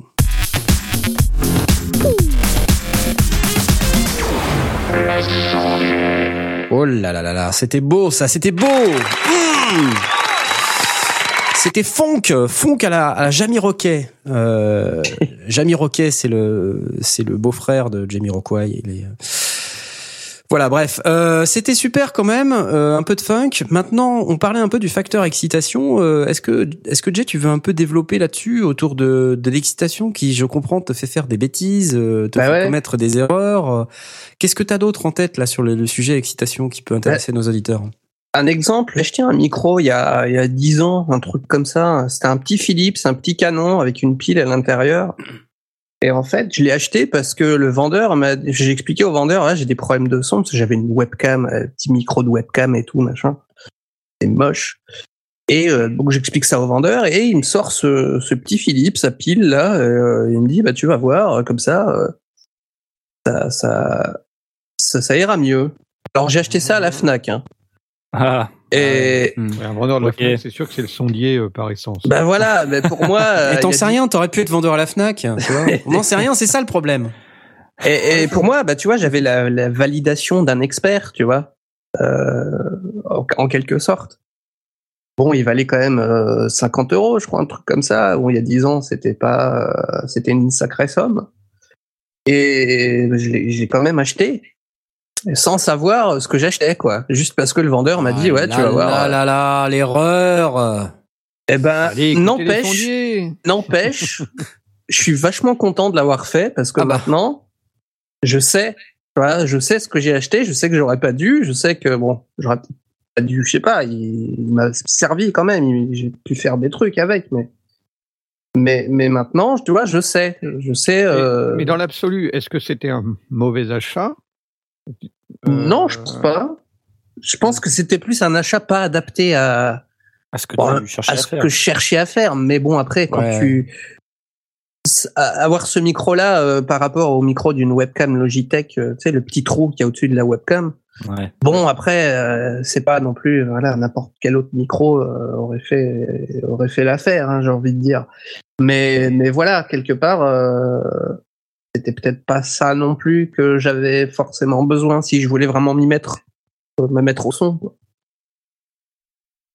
Euh, voilà, je regrette pas non plus de l'avoir acheté, mais voilà, ce que je voulais euh, dire, c'est que le facteur excitation, même si te pousse à faire des conneries, mais que tu le sais pas, ou que tu fais naïvement confiance à une espèce d'autorité comme comme un vendeur qui t'assure que oui, c'est ça qu'il te faut, d'avoir cet aval. ça, ça te met d'apprendre, euh, oui, d'apprendre par, le, par la pratique sans être totalement. Euh, euh, tout seul. ouais, et, et- et bon, c'est. Si, le gars t'avait dit c'est un U87 qu'il te faut et que t'avais sorti 4000 boules, probablement que au départ tu l'aurais eu mauvaise quand même. Ouais, Après, ouais je me serais moins. dit, euh, je me Après, serais dit que c'est impossible. C'est ça où c'est difficile. Il faut. C'est pour ça que la, la difficulté est et c'est vraiment un exercice important et difficile. Euh, J'en dis ce qu'on vient pas. C'est de définir exactement ce dont on a besoin. Si tu dis euh, à- au vendeur de la Fnac, euh, mon son euh, de, de, de mon, de mon micro intégré à mon à mon laptop, il est pourri. je, je veux faire du Skype. Bah, il te propose un, un petit micro pas trop cher euh, qui fait le taf. euh, ouais, c'est très bien. Maintenant, si tu lui dis je veux aussi chanter, il va peut-être pas te proposer ça. Mhm. Mais, mais si tu te dis j'aimerais bien un micro qui me permette de faire du Skype et aussi éventuellement d'ici une paire d'années me mettre à chanter, c'est pas pour autant que ce serait la bonne idée d'acheter directement un micro de chant. Peut-être que la, la bonne idée, c'est effectivement de commencer par besoin actuel, c'est de faire du Skype ou, de la, ou, du, du facecam, euh, du vlog ou ce que tu veux. Du Euh, facecam quand tu voudras faire c'est du chant, euh, bah, J'ai une un- image mentale horrible. Tes fesses face à la caméra, c'est ça Ouais. Ok. Pardon.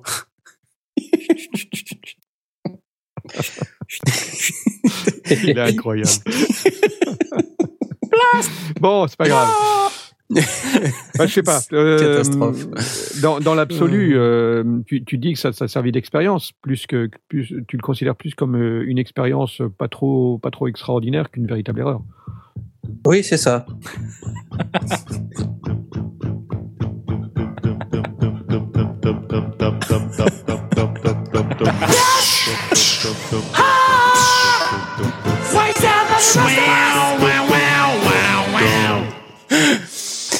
Voilà, je remercie Michidar pour, euh, pour ce nouveau jingle qui vient d'être produit. ok. Bon. Il m'a tué. Mais non, mais non. c'est assez énorme là. ce On soir. essaye de faire Ouais. une émission sérieuse et c'est pas. C'est vrai, c'est vrai, c'est très compliqué. Bon, mais à part ça, t'as as, d'autres, euh, toi Blast, euh, enfin sauf si Jay, tu veux encore compléter par rapport à cette Non, je histoire. voulais, de- je voulais juste me poser la question, justement, est-ce que le facteur excitation est bien ou pas, d'après vous? Euh, bah, quand il connaît rien, non. Euh, après, je sais que dans mon cas, et je crois que François me fait pareil parce que je l'ai lu sur le channel, quand tu veux quelque chose, là, t'es hyper excité. Quand, quand tu sais à 100% certain que, quand tu es 100% certain que c'est le bon choix, que tu l'as mûri, que tu as, et que t'es parti pour acheter, bam, là, c'est, tu vois, tu peux pas, quoi. C'est, il faut, faut y aller à fond et, euh, et là, c'est l'excitation. Donc là, dans ce cas-là, c'est de la bonne excitation, donc c'est cool. En revanche, si t'as pas forcément bien mûri ton truc, bien réfléchi ton truc, ou alors tu l'as mûri, bien réfléchi, mais sur des bases, qui ne sont pas bonnes, Ouais. alors euh, c'est mal. C'est mon ma ma conclusion. C'est la conclusion à laquelle j'arrive après euh, quelques années d'expérience. Et euh, Ouais, faut, faut appliquer le 48 heures d'attente, quoi. ouais, Et là, tu es Ouais. sur le point d'acheter, tu dis non, je me mets 48 heures. Bon, si c'est le vendredi et que tu te mets 48 heures, ça va être compliqué parce qu'il va falloir un jour de plus, hein, surtout s'il s'est fermé le lundi, là tu vas râler. Mais euh, bon, tu t'arranges pour que au moment où tu vas craquer, c'est en semaine.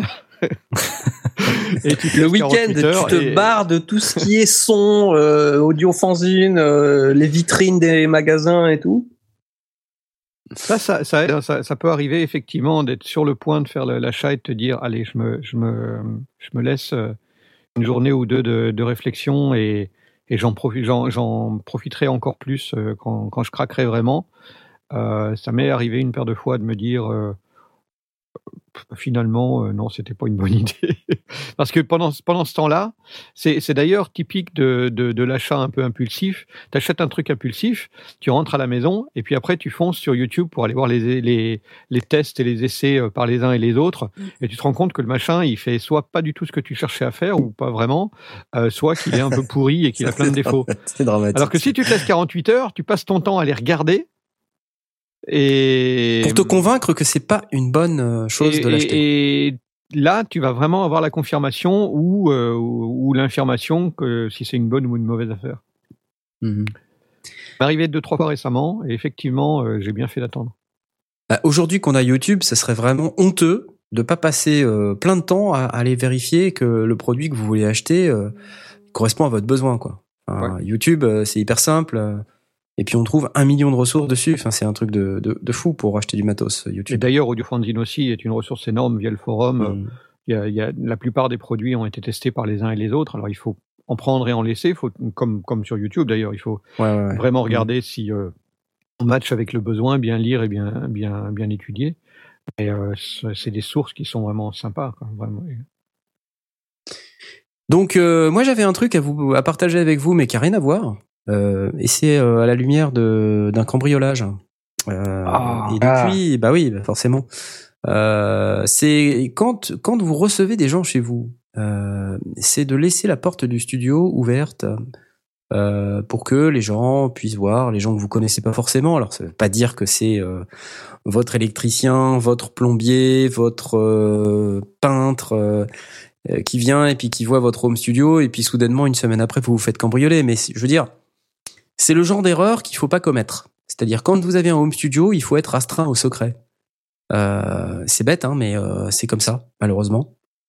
Et du coup euh, j'ai pris l'habitude de de pas laisser les fenêtres ouvertes quand je joue de pas alors c'est c'est embêtant parce que parfois il fait chaud euh, Ouais. donc euh, c'est c'est compliqué surtout quand il commence à y avoir beaucoup de matériel euh, et puis que ça fait plusieurs heures Non, plus, hein, non, c'est pour ça que j'ai été me coller le pif au vent euh, à Nantes, ouais. c'est ça, ouais, ouais, non, mais exactement. euh, comme ça, j'ai pas ce problème-là, mais je me dis, les gens qui habitent à Toulouse, euh, voilà, ça doit être compliqué. Ou alors, il faut avoir une bonne clim et, si possible, silencieuse.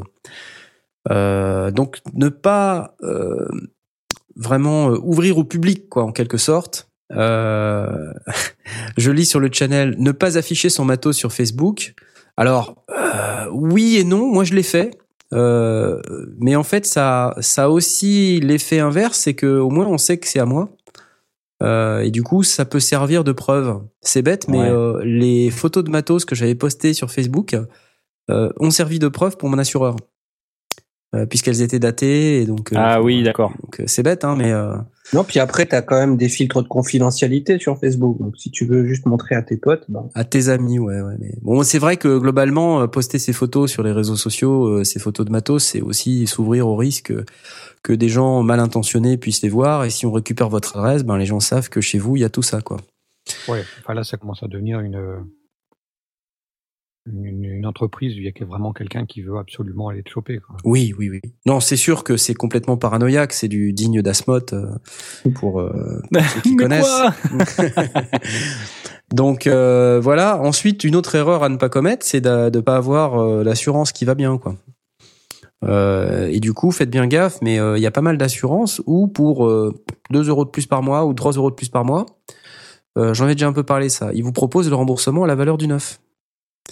Et euh, bah du coup, ça fait quand même une différence, quoi, parce que sinon, euh, si vous vous faites rembourser la valeur d'occasion, euh, comme c'est à peu près 15 à 20% de dépréciation par an, bah, si votre matos euh, a 3, 4 ans, euh, au bout d'un moment, ça vaut plus, plus grand chose.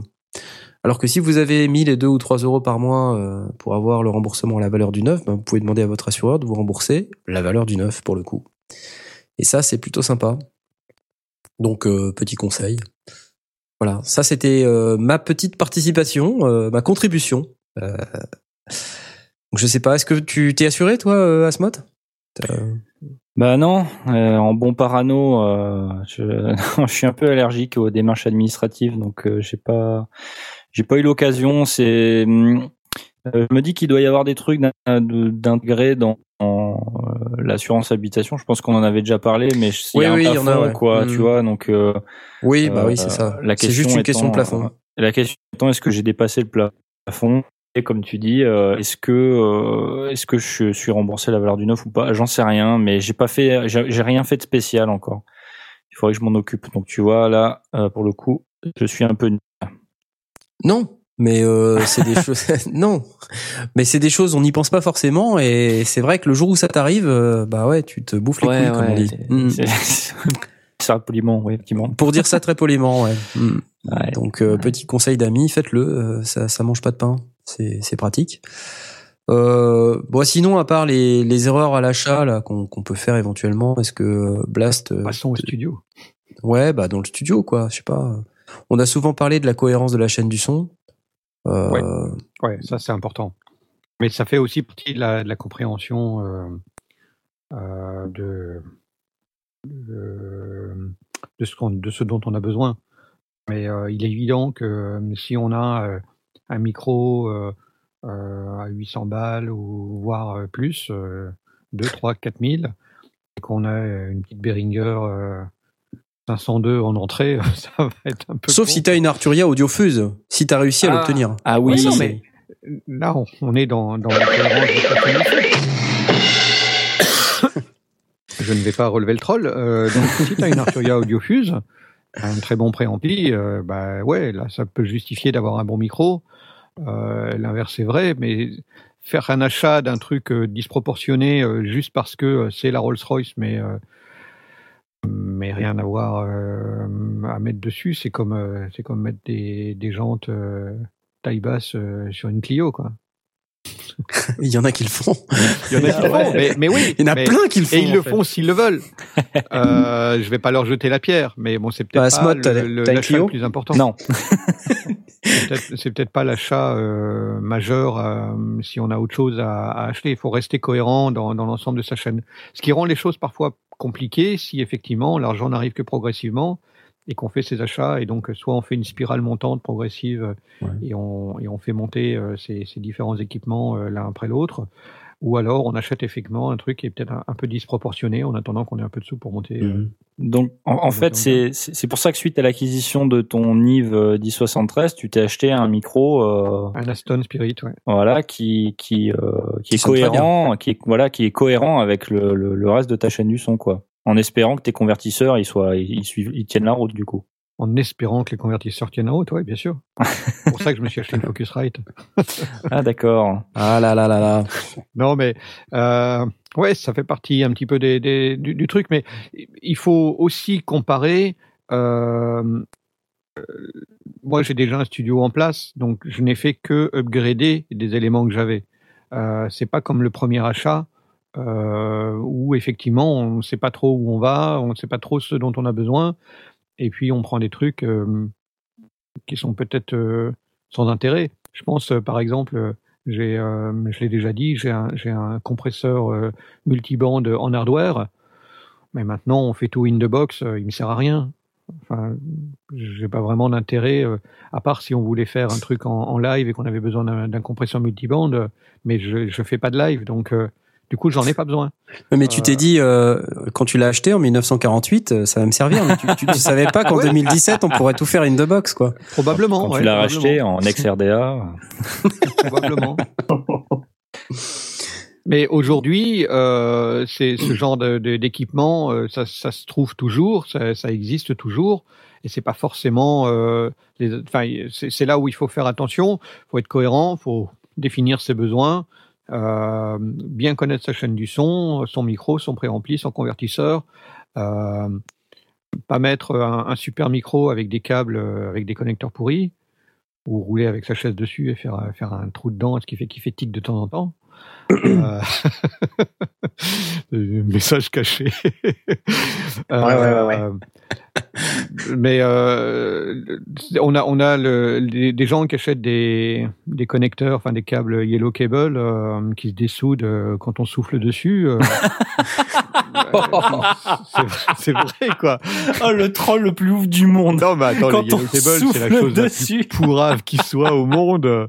Euh, et, et on peut on peut se dire ah oui non mais j'ai mis euh, j'ai mis cher dans mon micro. euh, bon, je vais un petit peu me rattraper en, en mettant un câble un peu pourri ou un câble pas trop cher euh, posé dans, dans le rayon.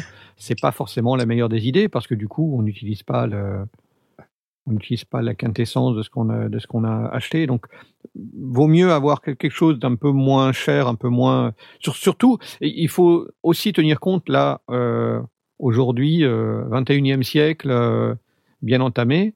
Euh, les équipements les plus modestes, je parle, on reste dans du, de l'équipement de, home studio, mais euh, de l'équipement d'entrée de gamme sont déjà plutôt pas mal. Donc, euh, il faut, faut pas forcément lorgner sur des sur des trucs qui, qui ont quatre chiffres.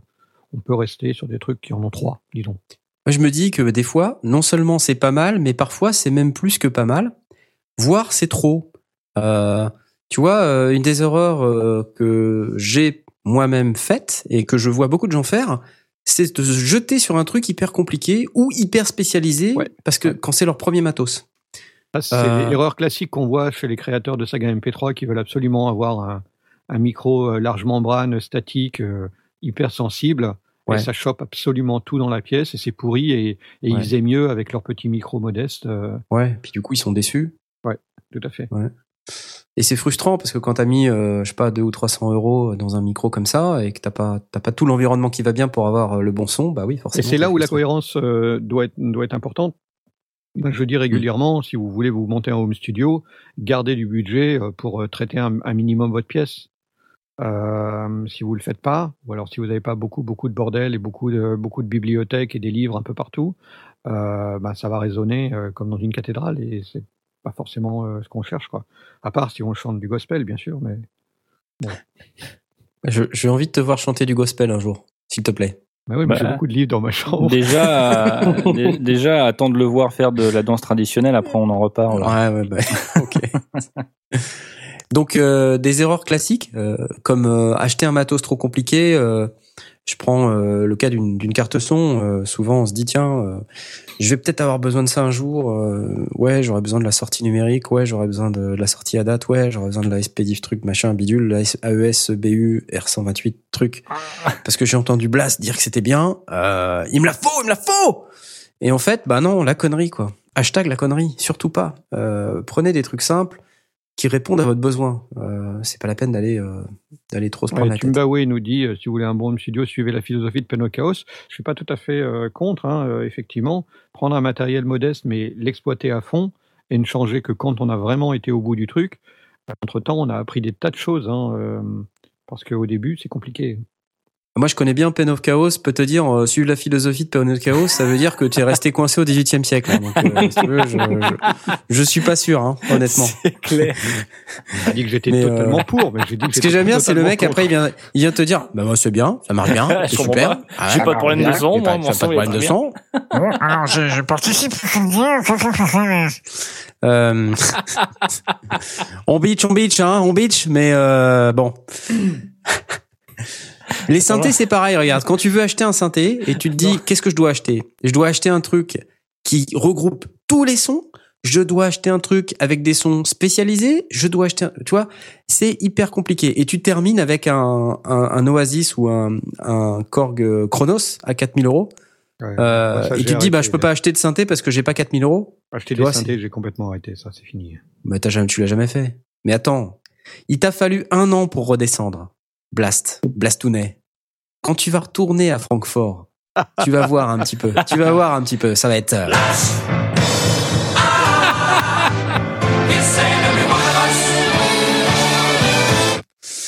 Tu vas voir. Ça te reprendra. Tu seras de nouveau un mec Je de synthé. Tu vas t'arrêter au stand. Moog, Mog, Mic, Moog, Moog, Mic, Mog, Mog. Et tu, et tu verras, ça sera la lumière devant toi. Tu sais, la lumière. Ouais, c'est feras- vrai que c'était c'était là où on avait testé les 32. euh, Eh c'est marrant. ouais. Ah ouais. Mais, mais pour moi, c'est marrant. Alors, ça fait aussi partie des, des, des choses dont, dont, dont je parlais, de quand on a vraiment euh, un, un projet spécifique. Donc, par exemple, je dis, allez, je, je veux. f- C'est un exemple et j'ai pas dit que j'allais le faire. Euh, je veux faire un EP et il y aura du synthé dedans. Bah là, forcément, je vais aller voir ce qu'il y a autour des synthés. Ah oui. Mais si je me dis pas, je veux faire un EP avec des synthés dedans, bah, ça reste un rêve. C'est sympa une fois par an d'aller à la musique Messeux et de faire poète poète sur un sur un, un, Mother 32. Mais pff, de là à l'acheter. euh, Bah attends, euh, tu me dis bien que t'as acheté des contrôleurs MIDI juste pour voir s'ils fonctionnaient. euh. Enfin, ouais, tu mais c'était c'était un moment où justement je faisais l'erreur de me dire bah le midi c'est sympa, j'en ferais bien aussi et donc je me suis acheté euh, des trucs midi et des contrôleurs et euh, et dans l'absolu bah ouais, je je m'en sers pas. Euh, donc Ouais. euh, Pendant ce temps, c'est l'émule sur le channel. Blas va faire un EP avec des synthés dedans, avec uniquement du synthé. Ouais. exactement et Euh. vous avez le droit de rêver. Bon, alors, C'est ça l'information, c'est la mémoire sélective, ça. Il a beau préciser que c'est un exemple. Non, non, les mecs. euh, non. Mais euh, donc pour ceux qui demandent où en est mon propre P, euh, j'en ai parlé tout à l'heure. Je suis occupé à faire autre chose. J'ai, j'ai, vous allez voir ce que vous allez voir. Ça, ça va être ouf, wouhou, wouhou. Ouais, ça va être Ça va être énorme. Ça va être ouf de malade. Euh, bon alors, et euh, la bêtise aussi, c'est euh, l'investissement qu'on fait. On en a parlé un petit peu tout à l'heure. Là, je parlais moi de ma manière d'investir. Euh, l'investissement que vous allez faire, même si vous êtes 100% persuadé, il faut aussi faire attention au reste de, de ce que vous avez à, à faire avec votre argent. Quoi. Euh, euh, quand Ouais, vous n'avez pas de thunes, euh, ouais, payer le loyer, euh, enfin Voilà. Ouais. verser la pension alimentaire. euh, Ouais. euh, Acheter des croquettes pour le chien. bah, les, les couches euh, aussi à acheter pour euh, bah, pour le pour la prostate, hein. Euh, parce que ça peut être important pour certaines personnes. Euh, donc il faut faut faut vraiment faire attention parce que c'est le genre d'investissement. En plus, il est décevant à la fin. Là, c'est dramatique. Vous partez en dépression, c'est l'horreur. Euh, bon, après, remarquez, hein, les artistes quand ils sont comme ça, un peu chahutés psychologiquement, produisent des choses fantastiques. Hein, c'est c'est peut-être une méthode, en fait. Qui sait? Se, Mhm. se, se ruiner, euh, acheter quelque chose qui n'est pas du tout adapté, et puis finalement devenir artiste. Magnifique. Parce qu'il faut pas gâcher. Ouais, faut pas gâcher, ouais. Alors, euh, quand on a un peu moins d'expérience, remettons qu'une fois qu'on a un studio qui tient un peu, un peu la route, on, on a des trucs qui, euh, qui, qui arrivent en termes d'erreurs. Euh, euh, je sais pas à quoi, à quoi vous pensez quand euh, je vous parle, par exemple, euh, une fois que vous avez votre home studio, mais que vous êtes en train de l'utiliser, quelles sont les erreurs qui vous viennent à l'esprit et que vous auriez commises ou que vous voyez d'autres gens dans votre entourage de home studistes faire? Je sais pas, peut-être Jay ou. Bah, ce qui me vient à l'esprit, là, c'est on rentre directement dans le mixage ou dans la prise de son. Est-ce qu'on peut en parler tout de suite ou? Ouais, ouais, bien sûr. ouais. Bah, sûr, je sais pas. on la fout. pro- Est-ce que c'est une erreur de, de, de tester euh, les trucs en faisant n'importe quoi? Quand on, quand on a une nouvelle pièce, par exemple, un nouveau micro ou un nouveau clavier ou une nouvelle interface? Non, c'est pas une erreur. Ce serait une erreur de le pro- de, de le publier peut-être. Bah, Et- ça dépend, ça dépend. tester, Faire n'importe quoi. C'est même l'inverse. Tiens, je vais tester cet adaptateur qui n'est pas celui qui est vient avec cet équipement. Oui, non, ça, ça, Donc ça, ça c'est une erreur. Par Ouais. contre. ça, c'est une erreur. oui. Ça, je vous le dis, c'est ce micro sous l'eau. euh, bon, ça Voilà. effectivement, c'est pas forcément la meilleure des idées. Moi, je me souviens la première fois que j'ai utilisé euh, une station de travail audio numérique euh, à peu près correcte par rapport à Audacity, hein, j'entends. Euh, j'ai commencé à faire n'importe quoi en me disant euh, bon oh, c'est bon ça passe tu sais. Et, et en fait pas du tout mais c'est parce que euh, encore une fois avec euh, avec l'ignorance euh, je faisais des trucs pour moi ça sonnait bien et en fait objectivement ça sonnait pas bien Et comment Donc, tu t'en es rendu compte que ça sonnait bien et pas ou pas bien? Eh ben, C'est bizarre en- ça. en- plus, je l'ai découvert plus tard en me, me bougeant les fesses, hein, en me disant. Au début, je me disais, j'ai pas besoin de Avec Beyoncé, compresseur. c'est ça En bougeant Ouais, comme Beyoncé. Comme Beyoncé. Alors, je me disais, il y a, il y a eu une période où pendant très longtemps, je me disais, ouais, un compresseur, j'en ai pas besoin, ça sert à rien, quoi. Ou alors, ah, ça sert à rien de, de, de, de régler tes niveaux. euh, Oh, puis, euh, je tape dans le rouge, mais bon, euh, le son est pas horrible, donc euh, je m'en fous. Et c'est en apprenant à me servir d'un compresseur, euh, en réglant mes niveaux, enfin en- vraiment en apprenant petit à petit euh, tout un tas de choses, euh, que je me suis rendu compte que ouais, il y avait une différence quoi. Hmm. Et, et ma vision, mon audition aussi a changé, enfin pas physiquement, mais Ça fait partie de la, de la, de la courbe de- d'apprentissage. Ouais. Un des, un des éléments probablement majeurs, c'est justement, tu achètes un truc, vas-y, teste-le, fonce, fais des trucs, et fais des erreurs. Parce que c'est ce qui va te permettre, euh, avec euh, du feedback ou avec euh, progressivement ton oreille qui s'affine, avec le- toutes les informations que tu vas pouvoir glaner à droite à gauche, de te dire, ah bah tiens, mais si, effectivement, là j'ai été trop loin, ou, ou là ça me donne un truc intéressant, ou là au contraire c'est complètement pourri. Mais entre-temps, tu as pratiqué. quoi. C'est pas Mm. juste le machin que tu laisses sous cloche et que, et que tu n'utilises pas parce que, parce que tu as peur de l'utiliser finalement. Et je crois que la plus grosse erreur, ce serait de ne pas l'utiliser. Donc, euh, à mon sens, c'est beaucoup plus intéressant d'aller euh, trop loin avec un équipement euh, et de, le réaliser ensuite. Tant pis, la prod que tu as faite, l'idée que tu avais, bah, elle est pourrie, mais dans l'absolu, ça se refait. C'est pas, c'est pas grave, c'est pas comme si c'était un truc éphémère que tu pouvais jamais reproduire euh, de, toute ta vie. Si tu as une idée de riff euh, et que tu le satures à la prise de son, bah, tu refais le riff euh, en baissant le niveau et puis il sera bon. Tu arriveras à ré- récupérer le truc. Moi, je suis, je le considère pas comme une erreur d'aller dans ces directions-là. au contraire. Le, le, ce que dit Jay, enfin peut-être corrige-moi, c'est plutôt le fait que t'é- t'étais peut-être pas assez renseigné sur ton sujet et que t'as peut-être pas testé les, bonnes choses que tu aurais dû tester pour aller plus loin et vraiment maîtriser le matériel. Bah, disons qu'il y a une époque, j'étais surtout une grosse feignasse. Donc euh, moi, tant que ça sonnait euh, comme je voulais et que c'était pas trop moche, euh, à, l'époque, j'avais pas encore la notion de, de ce qui était moche. Hein. Euh, pour moi, ce que je sortais, c'était potable. C'est pas parfait, mais bon, euh, je suis pas un professionnel, donc euh, voilà. Mais euh, Mais aujourd'hui, tu clairement pas la réputation de quelqu'un qui sort des trucs moches. On est d'accord. j'espère. Euh, Est-ce que euh, ces essais, ces erreurs, ces, ces trucs que tu as sortis auparavant euh, t'ont aidé à bâtir ce que tu es aujourd'hui? Ou est-ce que tu aurais pu t'en passer? C'est ça le, le- le truc. Parce qu'au final, soit ça t'a aidé et du coup, bah, ça fait partie du, du cursus, euh, du, du processus d'apprentissage qui te correspond, que tu n'aurais peut-être pas eu dans, dans- par ailleurs euh, en, en prenant des cours ou je sais pas quoi. Euh, ou euh, est-ce que ça t'a simplement euh, retardé euh, dans, dans l'aboutissement final? Je pense que si je m'étais intéressé plus tôt euh, ou tout de suite à, à différentes notions euh, élémentaires, euh, j'aurais peut-être gagné du temps. Ok. Donc au final, tu n'as perdu que du temps. Oui, oui, oui. Dans, dans tous les cas, euh, je pense que ça reste quand même censé de, de tester avant.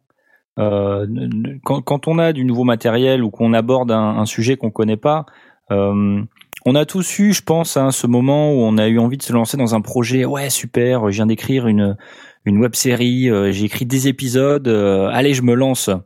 Et en fait, euh, ben, euh, il y a peut-être euh, tous les tous les éléments techniques que tu maîtrises pas, que ce soit la prise de son ou alors le mix ou alors peut-être l'éclairage.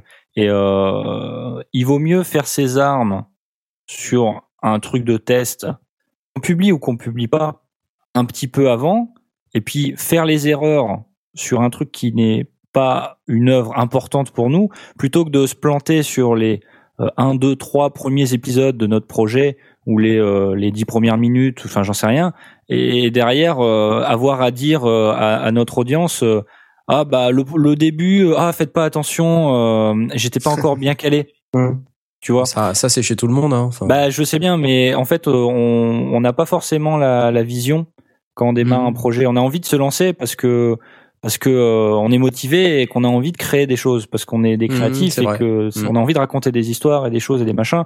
Et donc du coup, plus vite on se lance dans notre projet, mieux c'est. Et euh, parfois, il faut savoir un petit peu freiner et faire un autre truc euh, bidon, mais euh, qui permettent de faire les conneries, euh, les conneries euh, débiles que qu'on va faire de toute façon. Hein. Ouais, il vaut c'est un mieux. exercice de style, un truc qui prendra Voilà. euh, qu'une partie du temps et qui n'a pas de qui n'a pas d'enjeu, mais qui va permettre d'apprendre à maîtriser le truc. Mais Mm. c'est vrai dans tous les dans, dans absolument tous les domaines. Hein. Euh, euh, tu vas te mettre à bricoler, euh, tu vas tu vas trouver un nouveau matériau euh, ou un ou de nouveaux outils.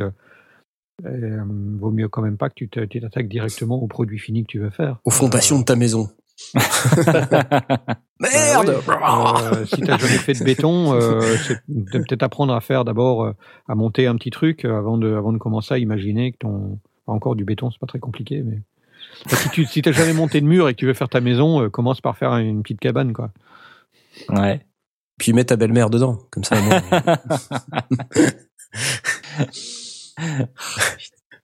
non mais bon, ok, d'accord. Et du coup, euh, donc euh, vous avez aussi eu ce genre d'expérience de, de vous- de vous retrouver comme ça face à des outils que vous avez eu. euh, Enfin, je, je sais qu'Asmod a l'air de dire que oui, mais euh, est-ce que par exemple toi, Jess, ça a été le cas avec ton, Red Look ou d'autres d'autres science-fiction, euh, enfin fiction audio, pardon, que tu aurais pu être amené à réaliser? Ben, c'est toujours le cas. Hein, euh, à chaque fois que je commence un projet, il m'arrive des difficultés, des, obstacles que j'avais jamais rencontrés avant. Je- J'en ai déjà parlé. Hein, un très bon exemple, c'est le dans les premiers épisodes de Red Look, le générique il est hors phase. Mais Ça Euh, donne un genre. On dit que ça donne un genre. Oh. Faut pas dire que c'est une boulette. Il faut dire que c'est voulu. C'est une fonctionnalité. mais mais voilà, ça fait euh, ouais je- parce que avant je savais pas ce que c'était. C'était la vision de l'artiste, euh, vous comprenez. euh. Oui.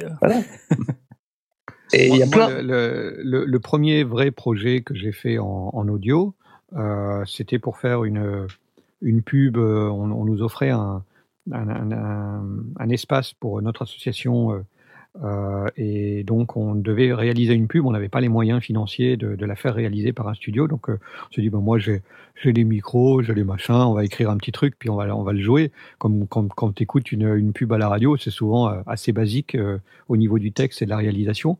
Donc j'ai dit ok, on y va.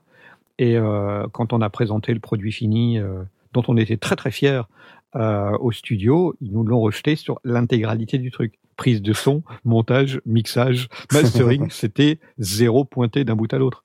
Et aujourd'hui, quand je l'écoute, mais je, je pleure des larmes de sang. Quoi. Tu l'as là sous la main ou Non, euh, je ne l'aurais Ah, pas. Ah, j'ai pas bon. immaculé Blast. Non mais franchement. Non, non, non. Bah et, là, ouais. et là, c'était effectivement l'erreur totale. Et dans l'absolu, euh, bah, c'était un péché d'arrogance. Hein. C'était s'imaginer que, que j'avais tout compris. Et bah, ça m'a sacrément vite euh, re- remis sur le, sur le principe que euh, si tu fais une prise de son avec un niveau beaucoup, beaucoup trop bas et que tu es en 16 bits, ben, tu le rattraperas pas euh, au mix. Tu auras beau pousser, tu vas tout, tout remonter, tu vas avoir un son pourri. Enfin, c'était une catastrophe intégrale, absolument intégrale. Mais voilà, euh, fait comme ça, sur, le, sur la base de ce que j'avais, on, on en était content. Le résultat, c'est qu'on s'est quand même bien amusé. Il n'y avait pas d'enjeu euh, très grave.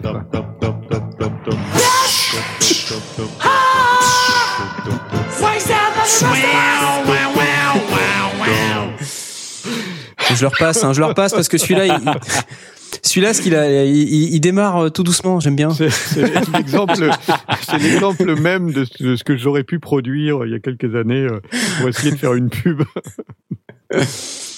Bon, c'est pas sympa pour Michidar. hein, Attends, quand même, il a fait un Non, effort. mais lui, c'est volontaire. Là, c'est une licence poétique. Bon, et euh, donc à part les problèmes de, de, prise de son et de trucs comme ça, enfin les, les problèmes de mixage, euh, en, en, termes de prise de son, moi j'ai souvent euh, l'idée, euh, déjà on a parlé un petit peu tout à l'heure, je, je, constate parfois que euh, les gens qui débutent en home studio ou en enregistrement ont vraiment du mal avec le level staging et la gestion Ah des ouais. niveaux. Ah là là. Et ça, c'est dur quand même parce que c'est la base. Euh, de au moins c'est ce qui garantit un son à peu près propre. Euh, donc parlons un petit peu du level staging pour euh, voilà mettre les choses à leur place. Donc faites en sorte toujours d'enregistrer le maximum de signal utile. Donc il faut que vous régliez les préamplis de manière à ce que vous ayez un maximum de signal utile, évidemment avant de saturer. Euh, on comprend très bien pourquoi, c'est que si on n'enregistre pas le, le, signal au bon niveau, quand on va ensuite vouloir le remonter, eh bien on va remonter avec le signal euh, qu'on souhaitait enregistrer au départ tout le bruit de fond qui a été capté par le premier préampli ou le premier étage d'amplification.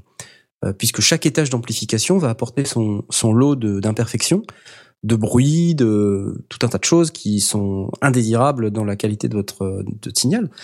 Et donc, important de toujours enregistrer le signal utile au maximum de ce que vous pouvez. Euh, et ça, au maximum donc, euh, des capacités du préampli. Et ça, c'est voilà. l'erreur. Enfin, c'est l'erreur aussi que d'autres font. Ouais. C'est qu'ils traduisent le maximum de signal utile par une courbe qui doit frôler le 0 dB. Et non, c'est faux. Ce faisant, ils font l'autre erreur, c'est-à-dire que mmh. il faut pas être trop bas parce qu'à ce moment-là, on est noyé dans le bruit de fond, mais il faut pas être trop haut parce qu'à ce moment-là, le préampli est dans le rouge il faut euh, le maximum de signal utile correspondant à euh, un zéro vu, donc c'est-à-dire moins 15 dB full scale maximum. Moins 15 dB full scale maximum. Hein, parce que sinon Blast euh, Blast va s'énerver. Sinon, sinon votre préampli est dans le rouge. Non, mais c'est super important parce que tu as, as, vraiment, tu as tout à fait raison en disant le maximum de signal utile, mais beaucoup de gens vont le traduire en disant il faut que ma courbe soit la plus haute possible. Et ce faisant, ils font la grave erreur de pousser leur préampli trop fort. Surtout quand on n'a pas des préamplis avec une grosse réserve de gain. Euh, quand on est un home studio modeste, on n'a pas des préamplis avec des grosses réserves de gain. Non, mais Donc, ça, euh... ça c'est vrai. Le nombre de prises de son que moi j'ai cramé parce que j'enregistrais à trop fort volume et que je saturais, c'est dommage, quoi. Ouais.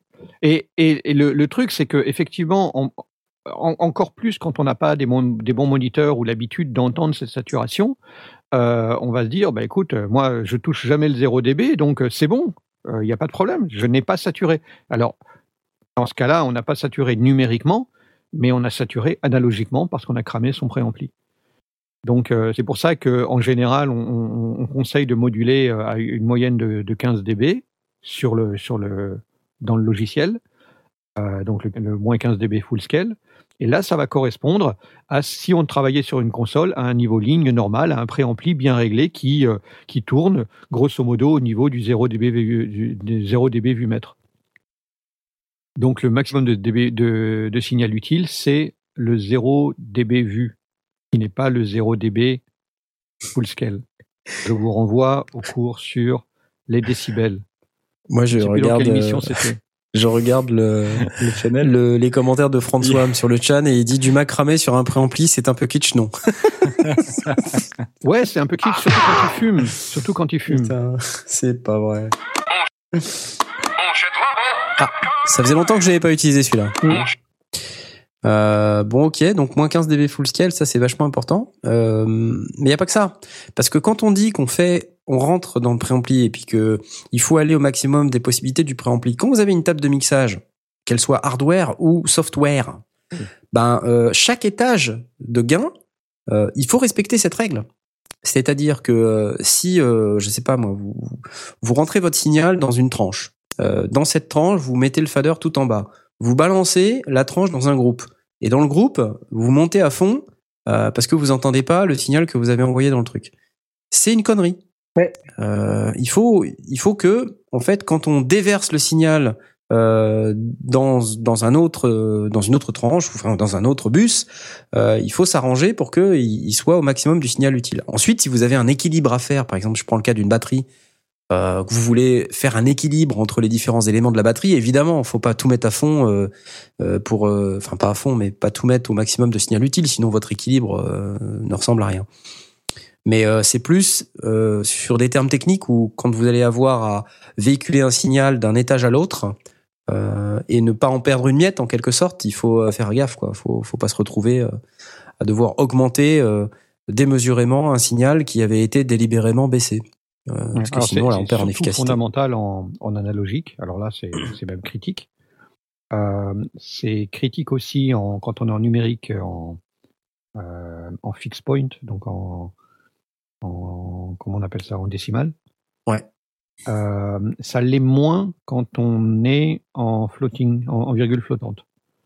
Euh, en virgule flottante, la, la, la, la, la- la latitude est absolument démesurée. Donc on a, on a moins ce souci et euh, au final, euh, il va falloir aussi en tenir compte euh, sur le mix final.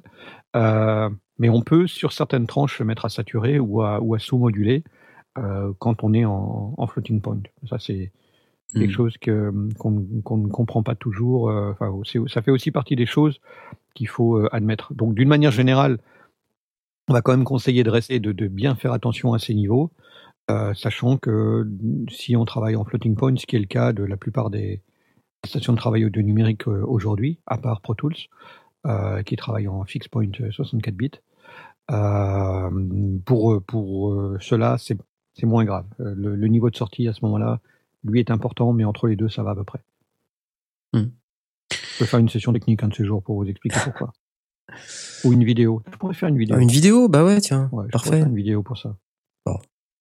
Blast en vidéo, c'est toujours un vrai bonheur. Euh, et donc, euh, sinon, on a beaucoup parlé un petit peu de la fin de la table de mixage là et de, du level staging, euh, de facteur excitation, euh, c'est-à-dire le, le monsieur avec un, un grand imperméable euh, qui ouvre et euh, dans lequel il est tout nu. Euh, non, c'est pas ça, d'accord. Euh, on n'a pas trop parlé des guitaristes. Euh, on a, on a un consultant guitare, non? On a, un- on a un guitare gourou, il me semble, dans l'équipe. Ah mince, il est là ce Ah, soir. Ouais, je Il crois qu'il est là. Je crois qu'il est là. Il me semble bien qu'il est là. Mais quand tu enregistres une guitare, euh, comme- d'abord, comment tu fais euh, tu, Quand t'es débutant, les erreurs que tu fais quand tu vas enregistrer ta guitare, c'est quoi? Euh, Des vieilles cordes. commencer Toi, Tu sais pas, tu sais pas, t'as alors- jamais fait d'erreur, donc tu, si, tu peux alors, pas dire. Alors, comme le dit Blast, les cordes sur la guitare, c'est c'est important. Euh, première erreur. En ne mettre, c'est-à-dire ne pas en mettre. ne pas Première mettre. erreur, ne pas en mettre. Ne pas en mettre. Deuxième erreur, ne pas accorder sa guitare. Mais bon, ça en général, on y pense. Ouais, ouais. Euh, une, une erreur, c'est de d'enregistrer avec des cordes qui sont trop vieilles et donc qui vont sonner faux dès qu'on va taper un peu fort dessus ou alors qu'on va euh, qu'on va jouer un petit peu longtemps. Euh, ce week-end, j'ai essayé d'enregistrer des trucs et euh, sur ma Gibson, euh, les cordes sont trop vieilles. Donc euh, le problème, c'est que je me suis dit, je vais les changer. Mais quand tu changes tes cordes de guitare, eh ben, elles se désaccordent Oui. euh, sans arrêt pendant voilà elles se désaccordent sans arrêt pendant un laps de temps? Donc du coup euh, c'est chiant en fait il faut il faut y penser avant donc euh, bon il se trouve que on on a une guitare sur le sur lesquelles euh, les cordes étaient ok donc j'ai dû changer de guitare mais euh, ben ça, elle a un son qui n'a rien à voir. Donc euh, il faut faire avec ça. Donc ça c'est c'est un truc euh, ouais il faut bien penser à changer ses cordes euh, bien enfin bien avant. Un peu avant d'enregistrer j'en sais rien une semaine avant et puis vous jouez régulièrement dans la semaine pour faire vos cordes. Euh, Il y a un autre truc aussi, c'est euh, quand vous faites 12 ou 74 prises de guitare parce que vous ragez de plus en plus. Bon bah de temps en temps ça ça finit par se désaccorder, se désaccorder et donc euh, bah quand vous allez faire votre euh, c'est con mais quand vous allez faire votre montage, peut-être vous allez prendre un bout de piste de la, la première prise parce qu'elle était bien Hmm. et puis un bout de prise de la 17e et puis ben seront- les guitares seront plus accordées pareil et le puis solo de la 17e voilà. qui complètement désaccordé. vous serez vous serez un petit peu perdu quoi.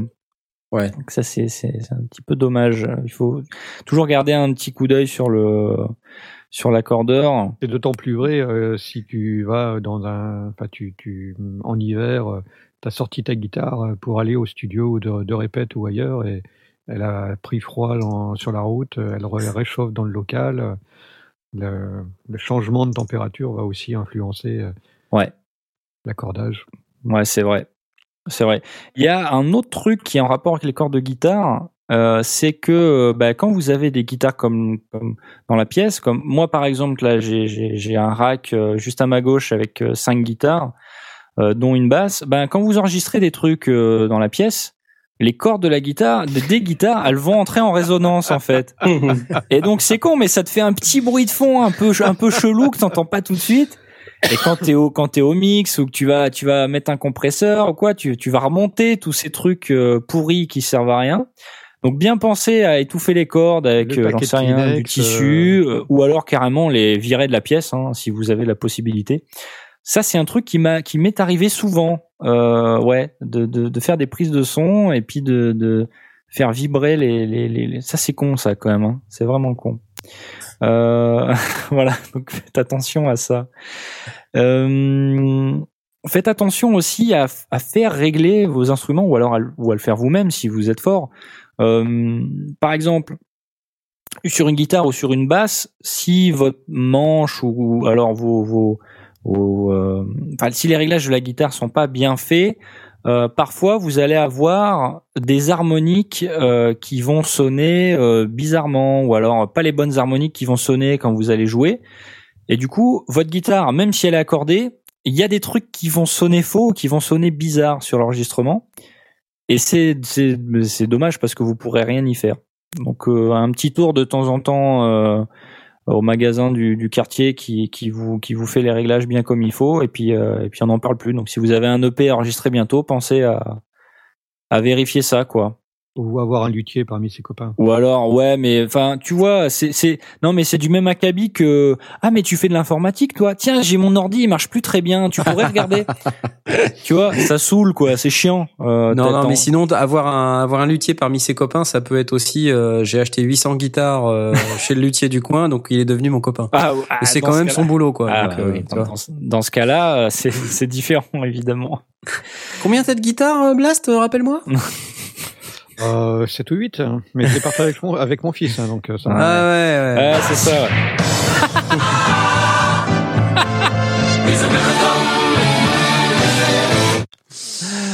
Ah deux ukulélés. Deux ukulélés. Ah mince. Ça, Il ça. tape sur des bambous et c'est numéro un. Pardon, c'est- Non, ça, quand tu dis ukulélé, ça me fait toujours ça. Donc les guitares, euh, très bien. Euh, non, c'est bien. Après, euh, bêtise aussi que je constate euh, parce que j'ai reçu des enregistrements de gens qui voulaient enregistrer leur guitare. Ouais. C'est marrant parce qu'il y a dans, le- dans le chat, on parle de mettre la micro devant la rosace. euh, Ah oui. euh, pas devant la rosace. euh. Enfin moi j'ai mes meilleurs enregistrements bizarrement, hein, c'est avec euh, un micro euh, petite membrane euh, pointé vers la rosace, pas en face mais sur les côtés. Ouais. Euh, et honnêtement, c'est mes meilleurs enregistrements de guitare, je les ai fait comme ça. Alors que tout le monde dit, il faut jamais pointer Ouais. le micro devant la rosace, quoi. C'est pas conseillé, euh, ouais, ouais. C'est assez énorme. Euh, bon, ça dépend de la guitare, je pense. Bah, il faut se fier à son oreille aussi. Hein. Faut pas appliquer une règle si ça marche pas pour vous, quoi. Hein. Donc, euh, bah merci, c'est une belle transition. Une des, une des erreurs, c'est que les gens se fient pas à leur oreille. Ah. Tu vois. Euh, et ça, c'est un peu ennuyeux parce que finalement, c'est ça le, le driver, quoi. Tu vois, le, en fin de compte, c'est ça qui, c'est ça qui prime. C'est, est-ce que ça sonne, est-ce que ça sonne pas? Après, je me dis, c'est vrai que des fois, euh, quand t'es débutant, tu peux pas forcément être euh, 100% sûr que ce que t'entends, c'est bien. Euh, Jay en parlait un petit peu tout à l'heure, donc euh, c'est difficile. Hein, c'est, on dit que les bons ingénieurs du son ou les bons sondiers, leurs oreilles se débouchent après 5 ans. Euh, c'est assez bizarre parce que je sais pas si c'est le cas pour tout le monde. Moi, j'ai eu l'impression que c'était beaucoup plus. Donc bon, euh, chacun voit midi à sa porte. Et euh, c'est compliqué effectivement de savoir si ce qu'on fait est bien quand on n'a pas vraiment de repères ou euh, qu'on n'a pas forcément d'expérience.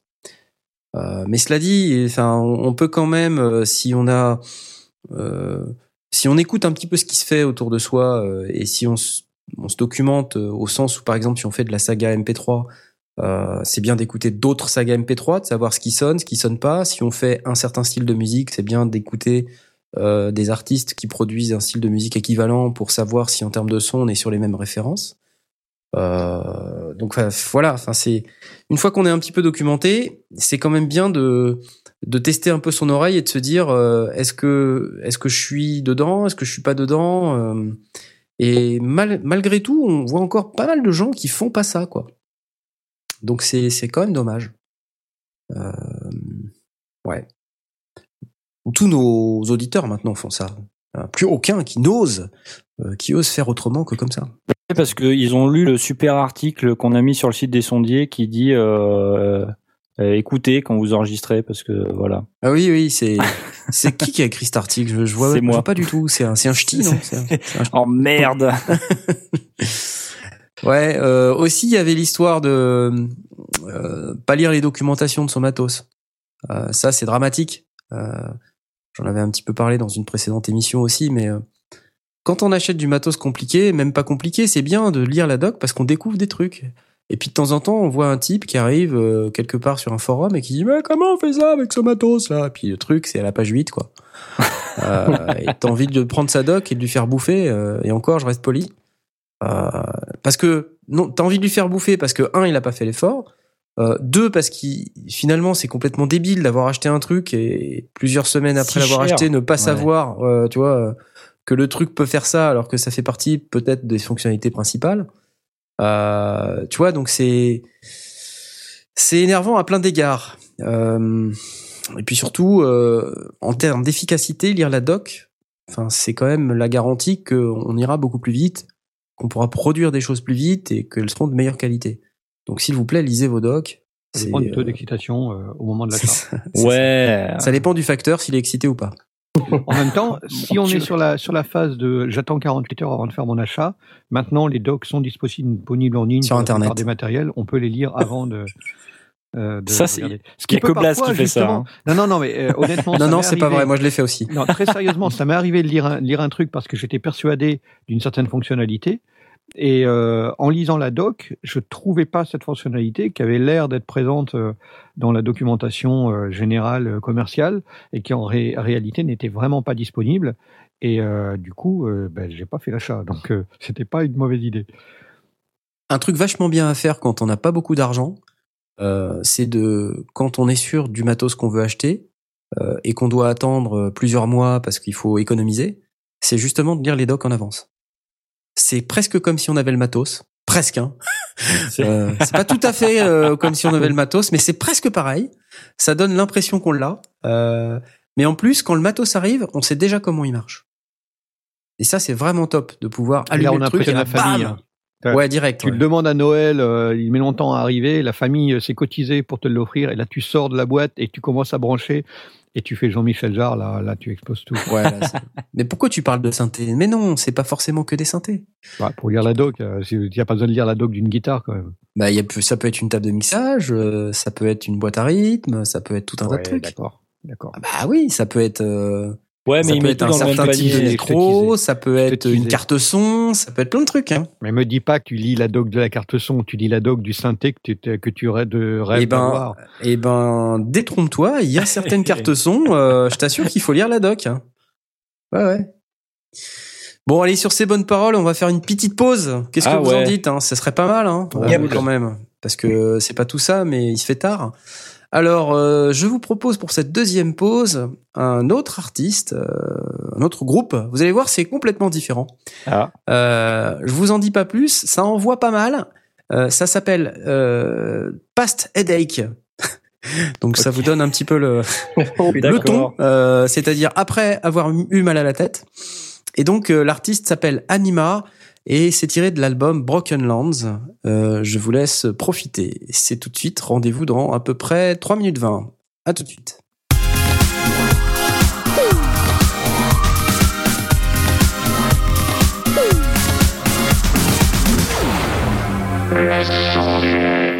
Bon bah ça réveille hein Oh la vache euh, Putain, euh, comme dirait Michidar, euh, si j'avais des cheveux, putain moi j'en ai. top Ouais, toi Jet, t'en as, on donc tu une as émission pu... de radio parce que quand tu secoues la tête, tu tapes dans le micro. euh. Ouais, trop génial, c'est trop génial Ouais C'était bon ça Ouais, donc, euh, bah, comme vous avez pu l'entendre, euh, cet artiste qui, euh, après l'enregistrement de son album, a dû acheter beaucoup, beaucoup de Strepsil euh, pour se remettre de cet enregistrement. Euh, donc ça s'appelle euh, Anima. C'est c'est sympa, hein J'ai Mm. bien aimé. Broken J'aime beaucoup. Et, euh, et, le, et le titre Past Headache. Déjà rien que le titre euh, me fait rêver, c'est génial. Alors on continue sur euh, l'émission et euh, le thème de notre émission qui est les pires erreurs des home studistes. On n'a pas fini hein, parce qu'il y en a encore quelques-unes. Euh, puis bon, si ça se trouve, on pourrait encore en débattre pendant des heures, mais euh, des trucs bêtes, hein, comme par Le exemple micro à l'envers. Le micro à Ah, l'envers. Alors ça, c'est terrible. Le je je, je l'ai fait moi ça une fois. Ça, c'est un gros classique. Ah bah ouais, mais enfin, quand t'as une grande membrane et puis que t'as pas compris que euh, il y avait un avant, un arrière, euh, si c'est un cardioïde, bah tant pis quoi, tu vois. Enfin, c'est le drame. Parfois, l'avant et l'arrière est pas facile à, repérer, effectivement? Non, non. Je me souviens en fait d'un Sony C48. Alors bon, c'est pas que c'est pas facile à repérer, mais en fait devant t'as la représentation de euh, de la cardioïde. Donc tu peux voir ce qui est l'avant, ce qui est l'arrière. C'est vrai qu'après la marque, quand il y a écrit la marque, tu dis est-ce que c'est l'avant, est-ce que c'est l'arrière, c'est pas simple. Donc euh, là encore, faut se fier à ses oreilles. Tu vois, quand tu branches le micro, bah tu regardes. Et j'avais un collègue qui avait mis euh, en overhead deux C48 sur une batterie. Et puis, euh, tu sais, la console, je veux dire, mais ah, c'est bizarre quand même, ça sonne bizarre. Il y avait un son très très diffus. Et là, c'est vrai que bon, euh, on a mis du temps avant de trouver que c'était les micros à l'envers. Euh, sinon, bon, on parlait de lire les docs, euh, mais il y a une question d'acoustique aussi là, comme on vient de parler un petit peu de micro. Euh, ne pas tenir compte de l'acoustique de sa pièce quand on fait du home studio, ça c'est commun. Euh, la plupart des gens achètent énormément de matériel euh, et puis euh, mettre tout ça en vrac dans une pièce qui est pas du tout faite pour ça, euh, puisqu'on a rarement chez soi euh, à Bérode, on a rarement des pièces euh, pas carrées, euh, on a rarement des très grandes pièces aussi, hein, faut le dire, à moins d'habiter euh, dans un château, quoi. Euh, après, c'est pas non plus forcément bien d'être dans une très grande pièce, mais il y a une taille à partir de laquelle, euh, bon, bah, les réflexions, ça se gère. Euh, et puis quand c'est trop petit, bah, ça sonne vraiment bizarre. Puis si c'est carré, c'est encore pire. Et ça, il y a, y a beaucoup de gens qui arrivent avec des grosses, grosses, grosses enceintes euh, qui placent comme des Jean-Jacques. et, ça marche pas, quoi. Tu vois, donc euh, placer ces enceintes comme un Jean-Jacques, c'est c'est les mettre droite, quoi. Tu vois, c'est c'est pas les mettre en direction des oreilles avec euh, les tweeters qui sont pas au niveau des oreilles. Oups, pardon. Et en triangle équilatéral. Je fais du headbanging sur mon micro, désolé. Euh, donc là, c'est sûr que ça, c'est c'est bête. Euh, De même qu'acheter de trop grosses enceintes ou de trop petites Ah enceintes, ouais, euh, Ça, les trop grosses enceintes, ça c'est un grand classique. c'est terrible. C'est terrible. En plus, euh, n'oublie pas un truc, euh, Blast, c'est que quand tu mets des enceintes euh, contre un mur, euh, Ouais, et tu ben, pas, t'as un effet. Euh, mets 6 décibels sur tes basses. bah voilà, tu, tu, tu doubles en fait le, la pression acoustique parce que la réflexion sur les murs fait que il y a deux fois plus de son qui te revient quoi. Et ça, les gens l'oublient. En plus, c'est ça revient avec un décalage de phase, c'est horrible. Euh, donc, euh, faut faire gaffe. Les, les enceintes, il faut les décaler du mur, suffisamment loin du mur, ou sinon, vous avez des switches derrière les enceintes qui sont faits exprès pour euh, justement. Et là encore, lisez la putain de doc. C'est écrit dedans.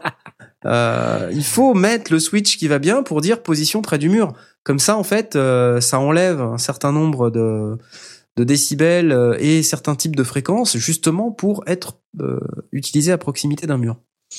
Tu voulais dire quelque chose, euh, Blastounet Est-ce que je voulais dire quelque chose euh, Sur les enceintes, tu, tu étais en train de Sur les enceintes, non, c'est, c'est- beaucoup de gens peuvent euh, euh, se dire oui, des enceintes 8 pouces pour avoir du gras, du grave, c'est bien.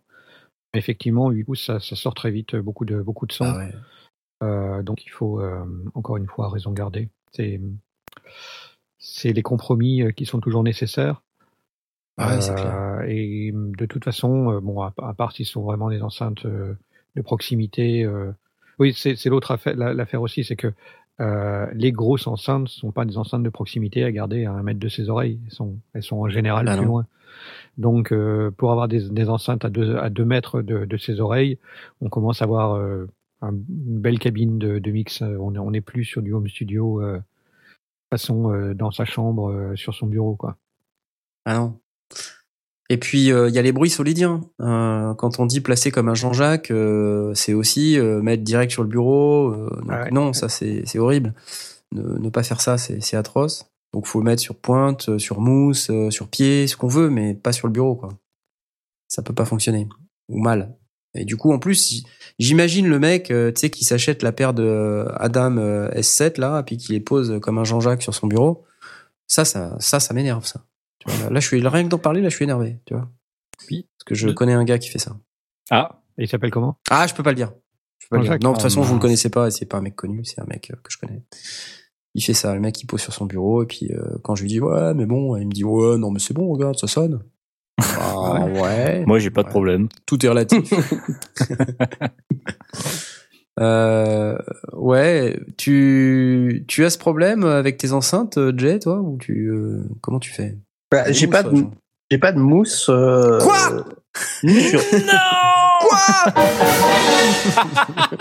Mais je mets des bouquins. Ouais, ouais, ok, ouais, ça. Je mets des bouquins. Oui, ça peut. Mais ça c'est peut les mêmes bouquins de chaque côté ou pas? C'est la même hauteur, oui.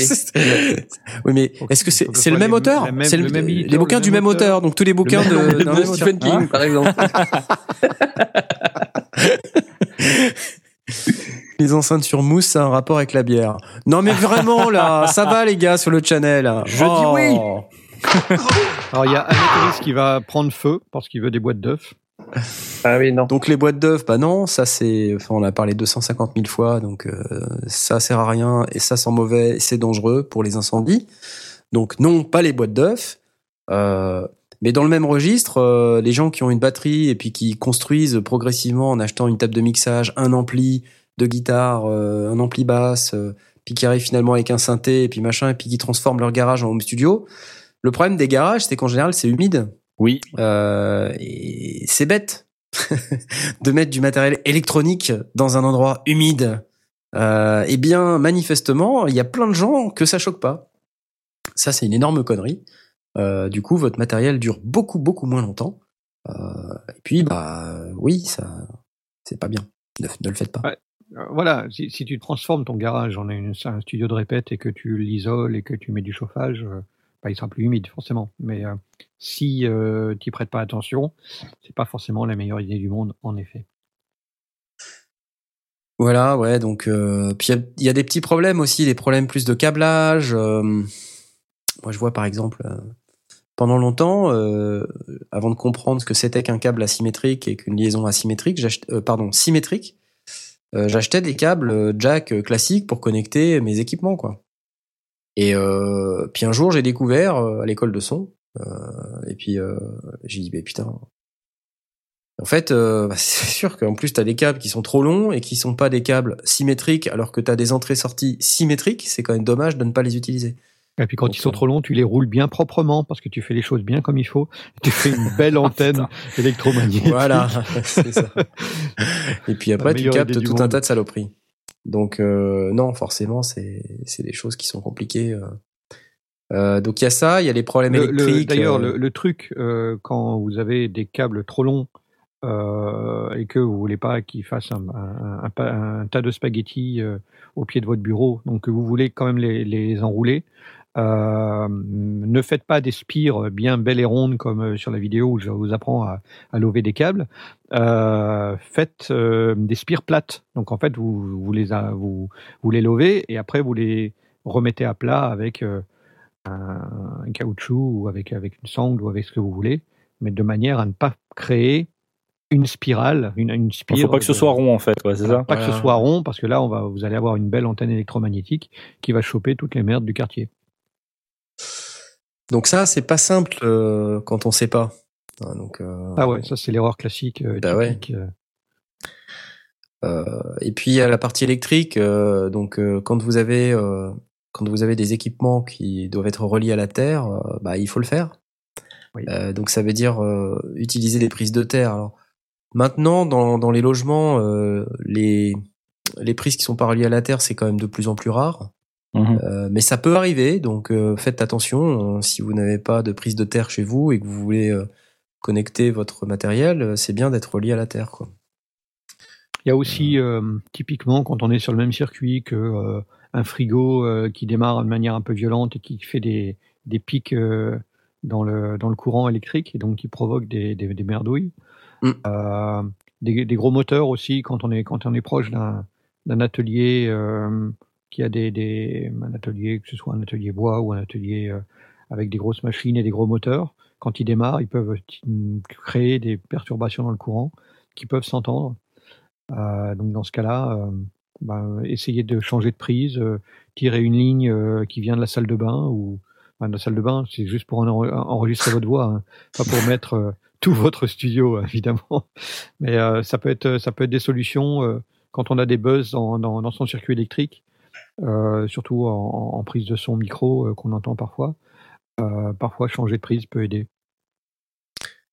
Moi, j'ai eu quand même des trucs comme ça, des boucles de masse et des choses comme ça, parce que quand t'empiles euh, les triplettes, euh, Ah ouais. parce que l'air de Ah. rien, voilà, c'est des Ça, c'est- choses, ça, c'est- euh, dur. Tu chopes une boucle de masse, euh, c'est très très dur de s'en sou- de- de c'est dur. Voilà, donc euh, débarrasser. Euh, faut- des solutions, c'est d'utiliser une euh, une DI avec un avec une, une, une fonction euh, ground lift Mm. euh, qui permet de de faire en de sorte séparer la terre en fait, de séparer la terre. Ouais. de manière à ce que la boucle soit coupée. Bon, on, on reste dans toujours, on, on s'adresse à des gens qui sont dans des home studios modestes, mais si vraiment il y a un problème électrique, il existe des, des espèces de transformateurs. En fait, ce sont des découpleurs qui euh, euh, ne changent pas. euh, C'est comme un transformateur, mais il ne change pas la tension. Euh, il y a autant de spires d'un côté que de l'autre euh, du transformateur. Le but est qu'il y ait une séparation physique entre euh, le circuit électrique primaire et le secondaire. Donc, on peut alimenter le studio avec un- une source de courant qui est euh, totalement euh, détachée du, reste du, Mhm. Circuit. Ça, ça peut être une solution finale, Mhm. mais pour avoir pas mal de pas mal de, de puissance, euh, ça coûte vite assez cher, donc faut en avoir besoin. Après, le home studio, un euh, d'isolation, c'est exactement ça. Le home studio, t'as pas forcément besoin euh, d'énormément. C'est pas des équipements qui, qui consomment énormément. Non, Enfin, mais bon, euh, il faut quand même quelques quelques ampères, quoi.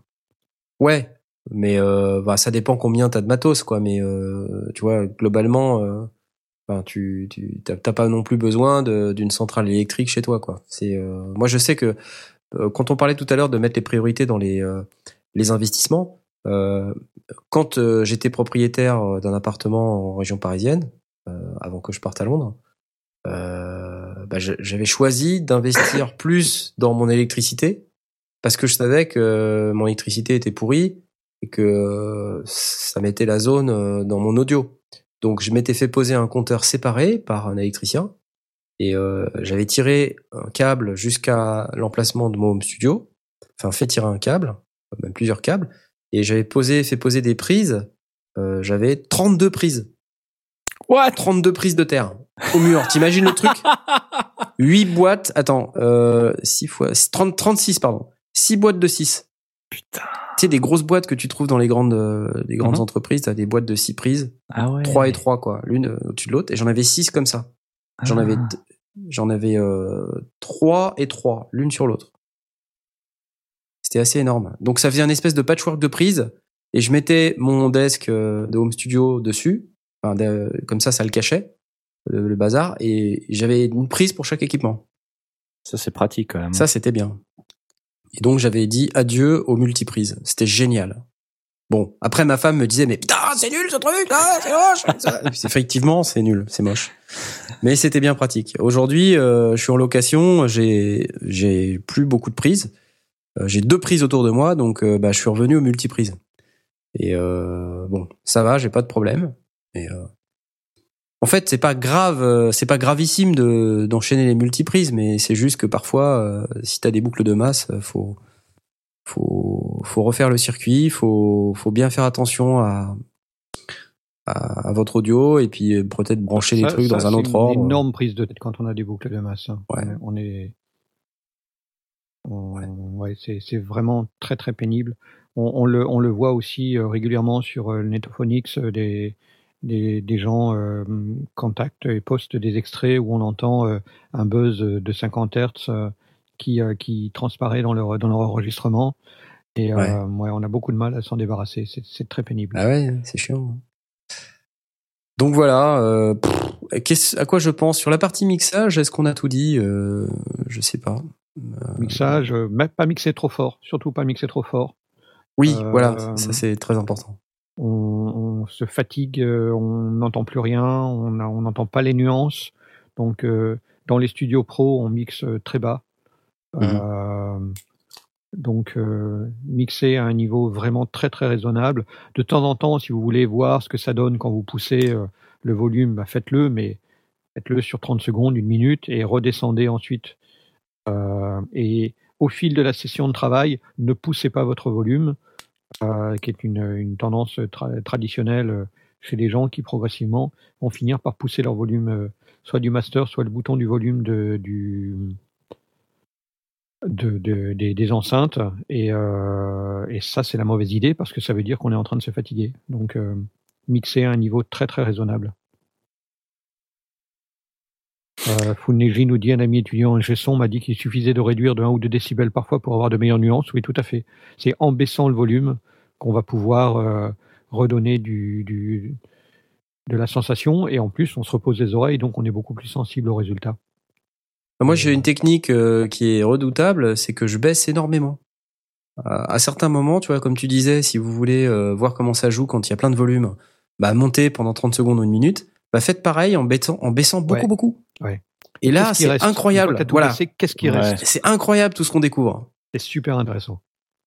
Euh, On, on le soupçonne pas ça et c'est l'erreur de ne pas le faire.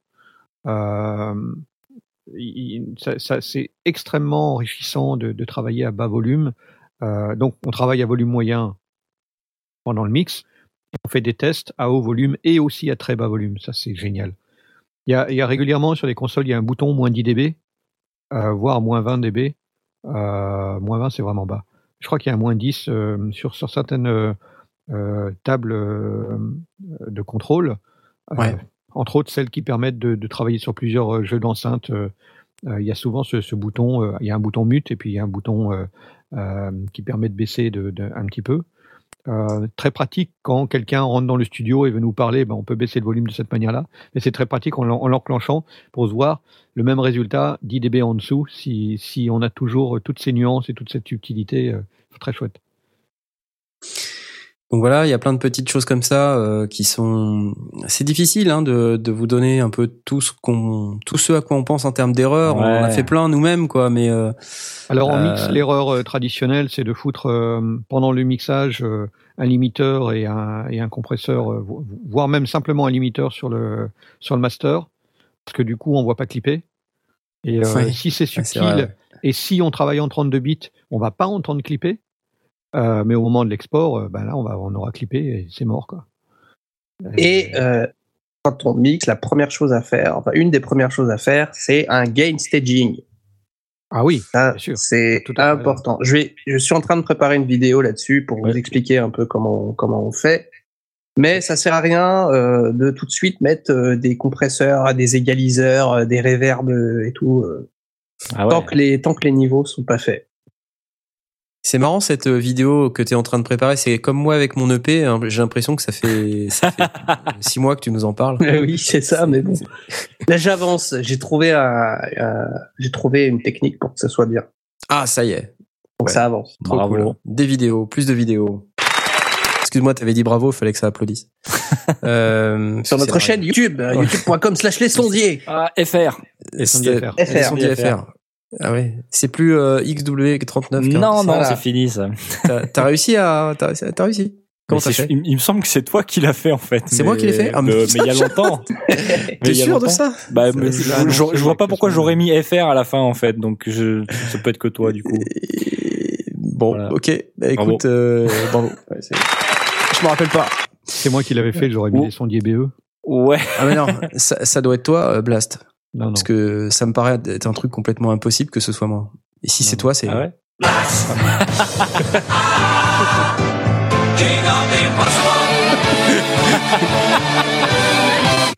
King of Impossible. Euh, ah là là, on, on l'aime beaucoup, hein, on l'aime beaucoup. bon- truc. c'est de on les aime beaucoup. sur hein. Mumble pour vrai. faire une web émission. Alors ça, c'est petit. Nous savons. Ah, alors ça y est, voilà. On oui, oui, oui. Alors, non, bon. mais on va, on va expliquer. euh, c'est que mettre un compresseur, euh, déjà, les, les, les flux ne viennent pas tous du même endroit. Ouais. Et quand ils sont injectés, ils ne, ils n'arrivent, euh, voilà, c'est, il n'y a pas de, il y a pas. On n'a pas un, cha- un channel fader avec euh, la possibilité de mettre un compresseur. Il y a pas. Hein, donc c'est voilà. voilà. Sinon on l'aurait fait depuis longtemps. Alors on peut euh, apparemment, mais il faut le scripter. Et c'est Ouais. un truc hyper compliqué que moi je ne sais pas faire. Je sais que certaines personnes qui parfois nous écoutent ou souvent ne nous écoutent pas, comme un, un certain euh, chevalier blanc du logiciel libre euh, qui de temps en temps euh, vient vient nous voir. Euh, parfois, euh, voilà, lui lui il sait faire, tu vois. voilà, mais euh, moi non. Donc euh, pour l'instant, je j'ai toujours pas de compresseur. On va y arriver. Mais c'est pas dans Reaper, euh, c'est pas dans Reaper qu'on est, euh, on n'est pas dans Reaper. Un jour, on vous fera un article où on dira comment on fait euh, pour euh, streamer cette émission. Le making of. Le making of des euh, des sondiers, vous allez voir. Et je peux vous dire, c'est pas piquer des verres. C'est clair. C'est c'est un c'est un truc compliqué. Ok, euh, qu'est-ce qui nous reste encore dans les, les erreurs Qu'est-ce Tout mixer que- au casque. Tout mixer Alors. au casque. Ça c'est c'est quand même souvent qu'on qu'on fait ça, non Mais comment on fait quand on a quand on n'a pas de- d'enceinte de monitoring Je, le- je le considère pas comme une erreur. Euh, si on n'a pas La- le choix, vaut mieux mixer tout au casque que de rien faire en disant ah si j'avais des enceintes, du coup je ne peux pas. Donc moi je considère quand même qu'il vaut mieux quand même mixer et tenir compte du fait qu'on mixe au casque et donc euh, faire gaffe. Euh, il existe des plugins qui permettent d'avoir du, de- du un, un effet de, de, de pièces et donc un effet de cross euh, euh, de, comment ça s'appelle euh, où le, le, le son de droite arrive dans l'oreille gauche et le son de gauche arrive dans l'oreille droite. Il y a des plugins qui permettent de simuler ça. Euh, mais je ne le mettrai pas comme une erreur. Parce Mhm. que pour moi, ce serait l'erreur, c'est de dire ah bah j'ai qu'un casque, donc du coup je fais rien. J'aimerais, mais je peux pas. Le, Et le, le vrai danger, c'est de mixer en, en isolation et de tout mixer avec ton casque euh, euh, et, et de pas contrôler sur un autre casque ou alors sur les enceintes de ton PC ou alors sur les enceintes de ta chaîne IFI ou alors dans ta voiture. ouais, ouais, tout Tu à fait. vois, Non, non, Il a on pas de PC, il a pas de voiture, il a Ah, pas de bah. On est- On est d'accord. Ah, on parle, de- on a juste un casque. On parle du mixage. Il a Effectivement, juste un casque. Il a pas de home studio, il n'a que des casques. il ne produit rien. Ce ne sont que des la- casques. la- la- la C'est un miracle, un miracle. Par ailleurs, on peut faire une émission sérieuse, deux secondes. Il va jamais pouvoir en placer une. It's a miracle. Bon, moi, je pense au jeune étudiant qui veut faire du son et qui est dans sa chambre d'étu- d'é- d'étudiant et qu'il n'a pas la possibilité de mettre des enceintes et qu'il a euh, 6 mètres carrés et que du coup, il travaille au casque. Eh bien, je me dis, bosse au casque, mon gars, fais-y gaffe. Ça va peut-être pas être, ça va être peut-être plus compliqué. Euh, comme euh, Full Negil dit, mais c'est pas le seul. euh, euh, utilise tes écouteurs d'iPod pour vérifier. Euh, Oui. Va dans la bagnole, euh, dans la bagnole de papa si t'as pas de bagnole. Débrouille-toi. J'ai fais- pas de fais des trucs. Va chez les copains pour écouter Il est de la ton- fenêtre. Truc glauque. ton, ton, ton enregistrement, mais euh, mixe plutôt que de te dire je peux pas mixer donc je mixe pas. J'ai pas de père, donc je peux Là, pas ce mixer. serait dommage. Pardon. Euh, il se fait tard, c'est pour ça. Euh, il se fait tard. Et puis quand même, euh, avec tout ça, n'oubliez pas que vous avez un home studio, vous pouvez éventuellement faire du bruit, enfin sauf si vous faites tout au casque et que vous n'avez pas d'enceinte. Moi, je pensais plus l'histoire des du casque comme j'ai des enceintes, mais je mixe tout au casque. Tu vois Ah, Parce que je connais des gens comme ça aussi. C'est dommage. C'est dommage, voilà. Euh, parce que bah, peut-être ils veulent pas faire de bruit ou tu vois, c'est c'est. Mais comme on l'a dit, on peut aussi mixer à bas volume. Euh, et du coup, l'histoire du bruit, ça me fait euh, vous expliquer le- l'erreur suivante, euh, c'est de justement faire trop de bruit. Et euh, quand vous êtes euh, dans un immeuble ou en appartement, vous avez des voisins et si vous commencez à faire trop de bruit et que vos voisins euh, commencent à s'énerver, c'est mauvais. Donc euh, l'erreur classique du home studiste, euh, c'est euh, de ne pas euh, faire de prendre- nuisances tenir sonores. compte, euh, tenir compte des nuisances sonores euh, qu'il émet et qui sont euh, parfois désagréables. surtout pour les gens qui n'aiment pas le style de musique ou le style de production que vous mixez. Donc oui, mal. Quoi d'autre? Quoi d'autre? La boisson. Alors, parlons-en. La boisson. Simplement, bon, au-delà de, de l'aspect dangereux pour le matériel, euh, boire euh, de l'alcool, notamment, euh, c'est pas bon pour le, enfin, la qualité de la perception. Euh, C'est vrai. Du coup, on se rend compte que quand on a trop bu, euh, bah, c'est en général ce qu'on produit quand on a trop bu, c'est pas pas terrible en termes de son.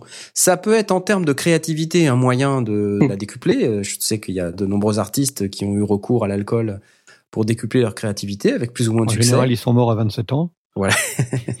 Il y en a qui n'utilisaient pas l'alcool, mais des substances un petit peu plus agressives. Euh, évidemment, on vous le recommande pas, euh, mais euh, on vous recommande plutôt de rester sobre et sérieux pour, euh, pour faire vos productions audio. À la Ça rigueur, fait- une petite bière à la fin pour se féliciter parce qu'on a fait du bon boulot, ça Ouais, c'est bien. bien. ouais. Et ça a bien changé loin les de la sondiers console quand pour même. pas la remettre dessus. Quoi. Il est loin le temps où on se conseillait des whisky, quoi. hein. Michidar nous précise que vomir sur la table de mixage, c'est pas cool. Mais il y a des gens qui diraient, bah moi, à chaque fin de concert, je vomis dedans et elle marche encore après. Hein Euh, c'est plus que c'était les tables de mixage, hein, quand même. Ah là là là là. Putain, sérieux. Donc évitez de picoler, comme on dit, euh, Monsieur Picolage, votre partenaire pour prendre un verre. Bien non, euh, ça n'est pas sérieux. c'est mal, surtout si après vous conduisez. Euh, je, je crois qu'on n'a plus grand chose à dire honnêtement là, sur le truc. Peut-être Asmod, tu avais des trucs. euh, Non, bah, trucs. on avait fait le tour. Si, oui, euh, je l'ai déjà dit, mais je le redis. Euh, faites attention à, à la chaise qui grince Oui. quand vous faites des prises de son. Le grand classique qu'on C'est le- n'entend pas. Voilà, c'est le truc à la con que t'entends pas et quand tu tu t'es au mix, euh, bah, c'est foutu. Voilà, Tu- Bah ouais. voilà, le, tout le simplement. guitariste assis euh, qui, qui fait des mines et qui fait grincer sa chaise, super. Ouais, ouais, ouais, ouais. Ça m'est arrivé avec des instruments, des instrumentistes, euh, tu sais, euh, avant quoi, tu vois, clarinette, trombone, flûte. Et là, euh, ça s'entend fort, quoi. Ça s'entend Ah là fort, là fort, là fort. là. Donc euh, attention à ça. Voilà. Euh, Qu'est-ce que tu, j'avais dans les orchestres justement, enfin, il doit y avoir des tas de chaises qui grincent quand même. Enfin, ça doit arriver sans arrêt, non? Ouais, alors là, euh, j'ai jamais eu l'occasion d'enregistrer euh, comme si ça m'est arrivé une fois, mais euh, Et t'enregistres pas par pupitre? Euh, tu enregistres, ça dépend. hein, si t'as beaucoup de moyens, euh, t'as t'as un micro par instrumentiste, mais sinon oui, c'est en général un micro par pupitre. Donc quand on dit pupitre, hein, c'est euh, les trompettes, un micro pour les trompettes. Euh, et le micro est assez loin euh, pour ne pas. Enfin, il y a tellement de bruit dans l'orchestre que bon, ça s'entend pas vraiment. Et puis c'est c'est un peu dans les conditions du live l'enregistrement, donc je pense que ça. Enfin, je sais pas, ça s'entend pas tant que ça en fait. Par contre, quand tu fais de l'enregistrement vraiment de proximité sur un seul instrumentiste, là, euh, là, ça va s'entendre. Donc, euh, ouais. Mais en plus, enfin, c'est un truc qui, qui, qui est vrai pour à peu près tout et n'importe quoi quand on fait une prise de son. euh, quand euh, moi, je me souviens avoir fait des prises de son d'instrumentistes euh, qui étaient euh, sur un parquet grinçant. Ouais, putain. c'est terrible parce que l'instrumentiste il bouge, tu vois, il s'exprime et donc Bah il y a oui. les pieds qui bougent, il, il se met sur la pointe des pieds à certains moments, ça fait. Mm. Alors c'est loin, tu l'entends pas trop, mais tu l'entends Ouais. quand même quoi. Donc euh, c'est c'est chiant. Ouais, c'est- ou, ou alors, Euh. encore pire, le mec qui tape du pied.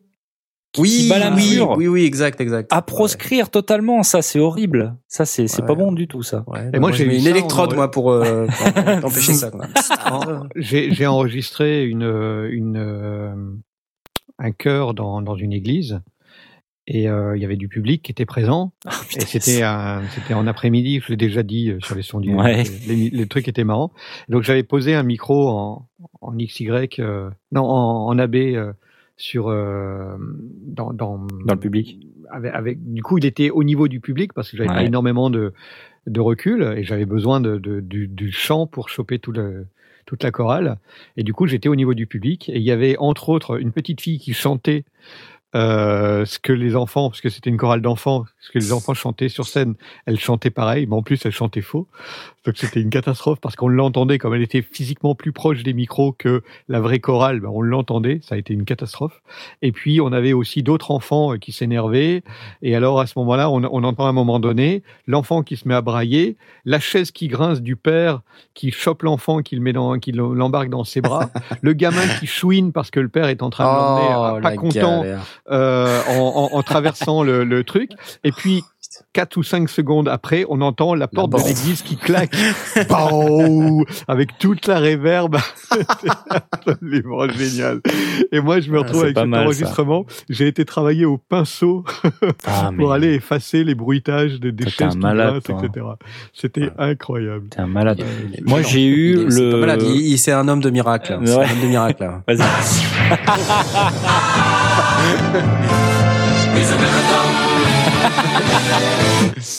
Moi, tu vois, à l'inverse, j'ai eu euh, le mec qui ronfle juste en dessous du micro, par exemple. Le mec qui s'est endormi pendant le concert. Horrible.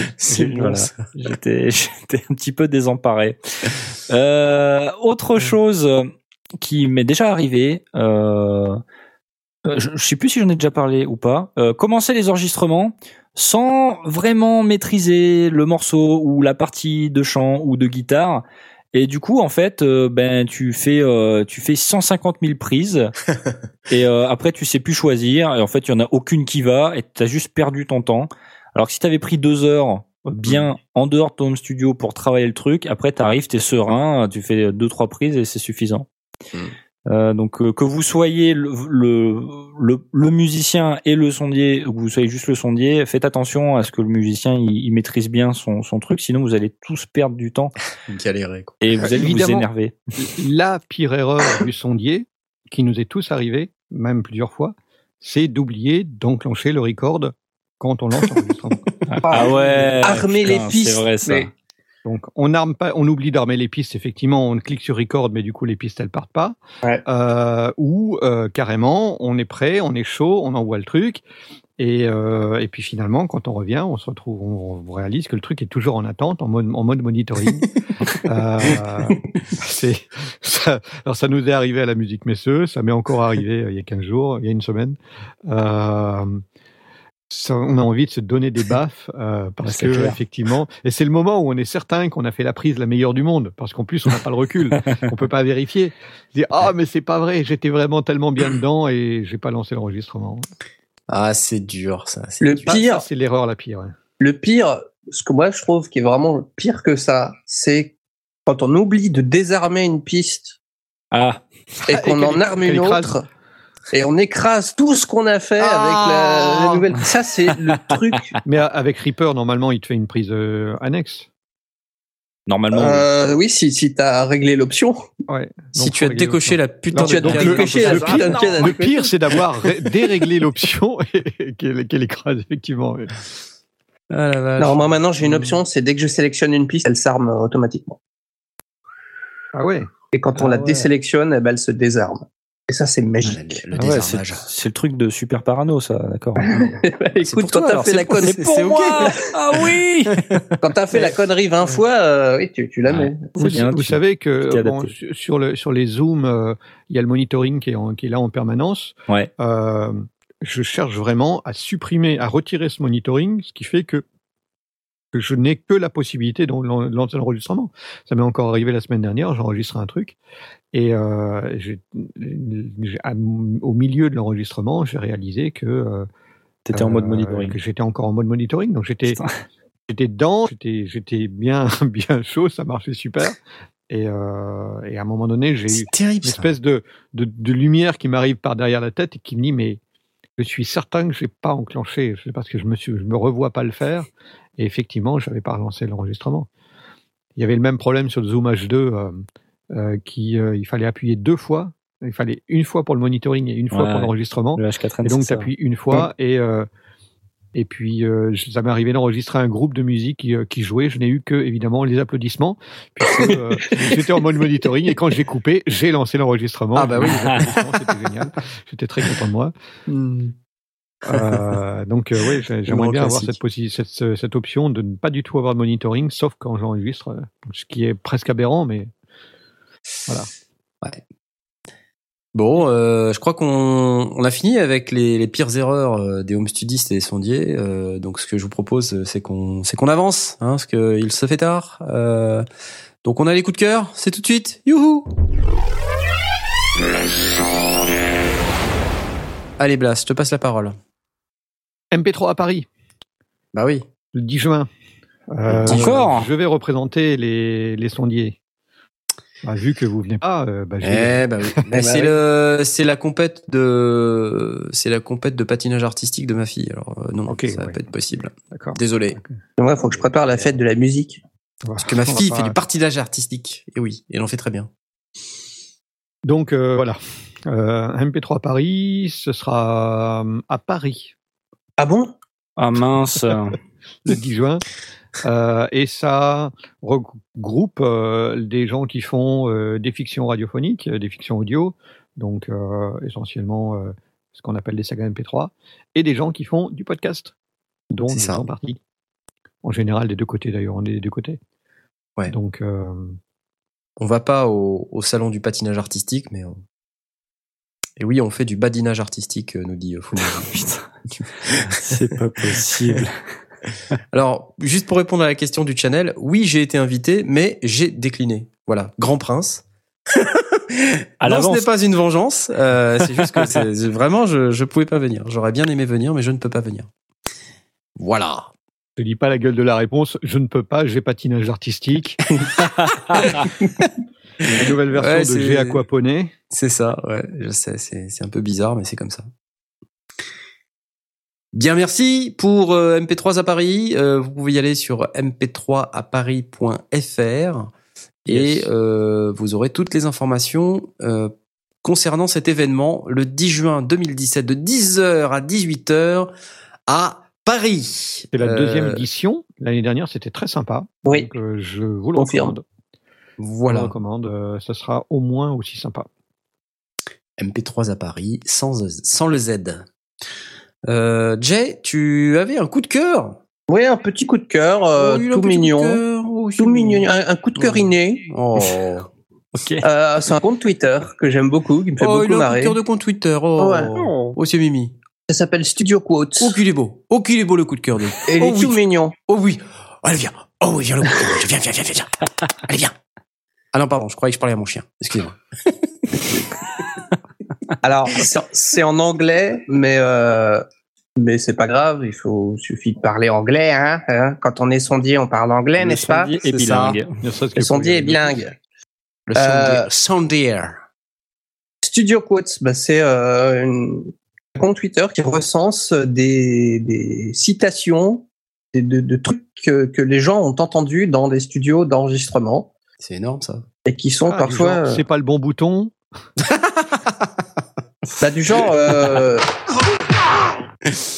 Euh, du genre euh, vos oreilles sont comme euh, l'inverse de mes oreilles. ça, c'est pas mal. Ça, c'est pas mal. Euh, Non, tu touches pas à ce bouton. Qu'est-ce que ça fait quand j'appuie là? Allez, follow. Il y a seulement 125 pistes, mais la plupart euh, sont stéréo. Alors, ok, c'est parfait, mais maintenant, pour rendre ça encore plus parfait, point de suspension, On va la refaire.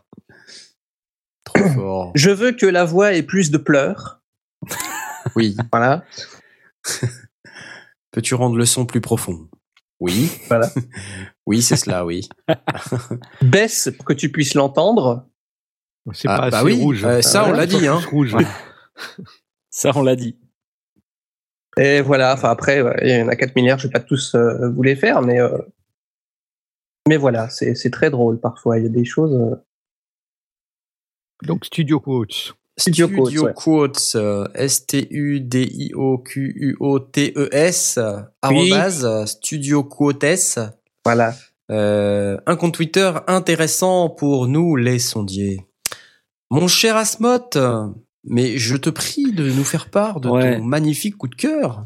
Alors, euh, originalité, ori- originalité ce soir. Euh, je, moi, j'ai j'ai eu un petit coup de cœur sur, euh, encore une fois, la, la dernière vidéo du, du, du, gars qui fait des vidéos sur YouTube qui s'appelle Casey Neistat, euh, qui s'appelle Do What You Count.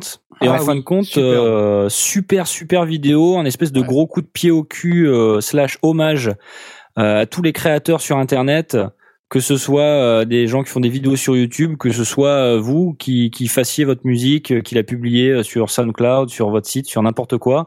Euh, juste euh, allez-y, créez, euh, faites votre truc. euh, les, les, les voilà, les codes ont complètement changé aujourd'hui pour partager son travail. Tout le monde peut publier sur Internet. Euh, on n'est plus obligé de passer par les circuits classiques, euh, euh, d'avoir des, des, des contacts, etc. Donc euh, c'est, c'est, c'est- c'est- j'ai beaucoup aimé le message. Oui. Et d'ailleurs, c'est peut-être euh, probablement l'erreur la, la, la plus grosse que, que d'aucuns pourraient faire, c'est de ne pas faire ce que l'on leur a dit qu'ils ne pouvaient pas. Ouais, c'est ça. Euh, c'est ouais, très très belle vidéo, euh, bel hommage. Yep. Voilà, il y a pas, il y a pas de règles, il y a pas d'erreur. C'est, c'est vraiment ça. C'est assez. En plus, j'ai bien aimé moi son montage. Ah Je ouais, trouve il putain, s'est vraiment fait chier. euh, et puis euh, Ah, il y a plein bon. de super trucs dedans. euh, vraiment, vraiment très bon, chouette. Ouais, Franchement. très chouette.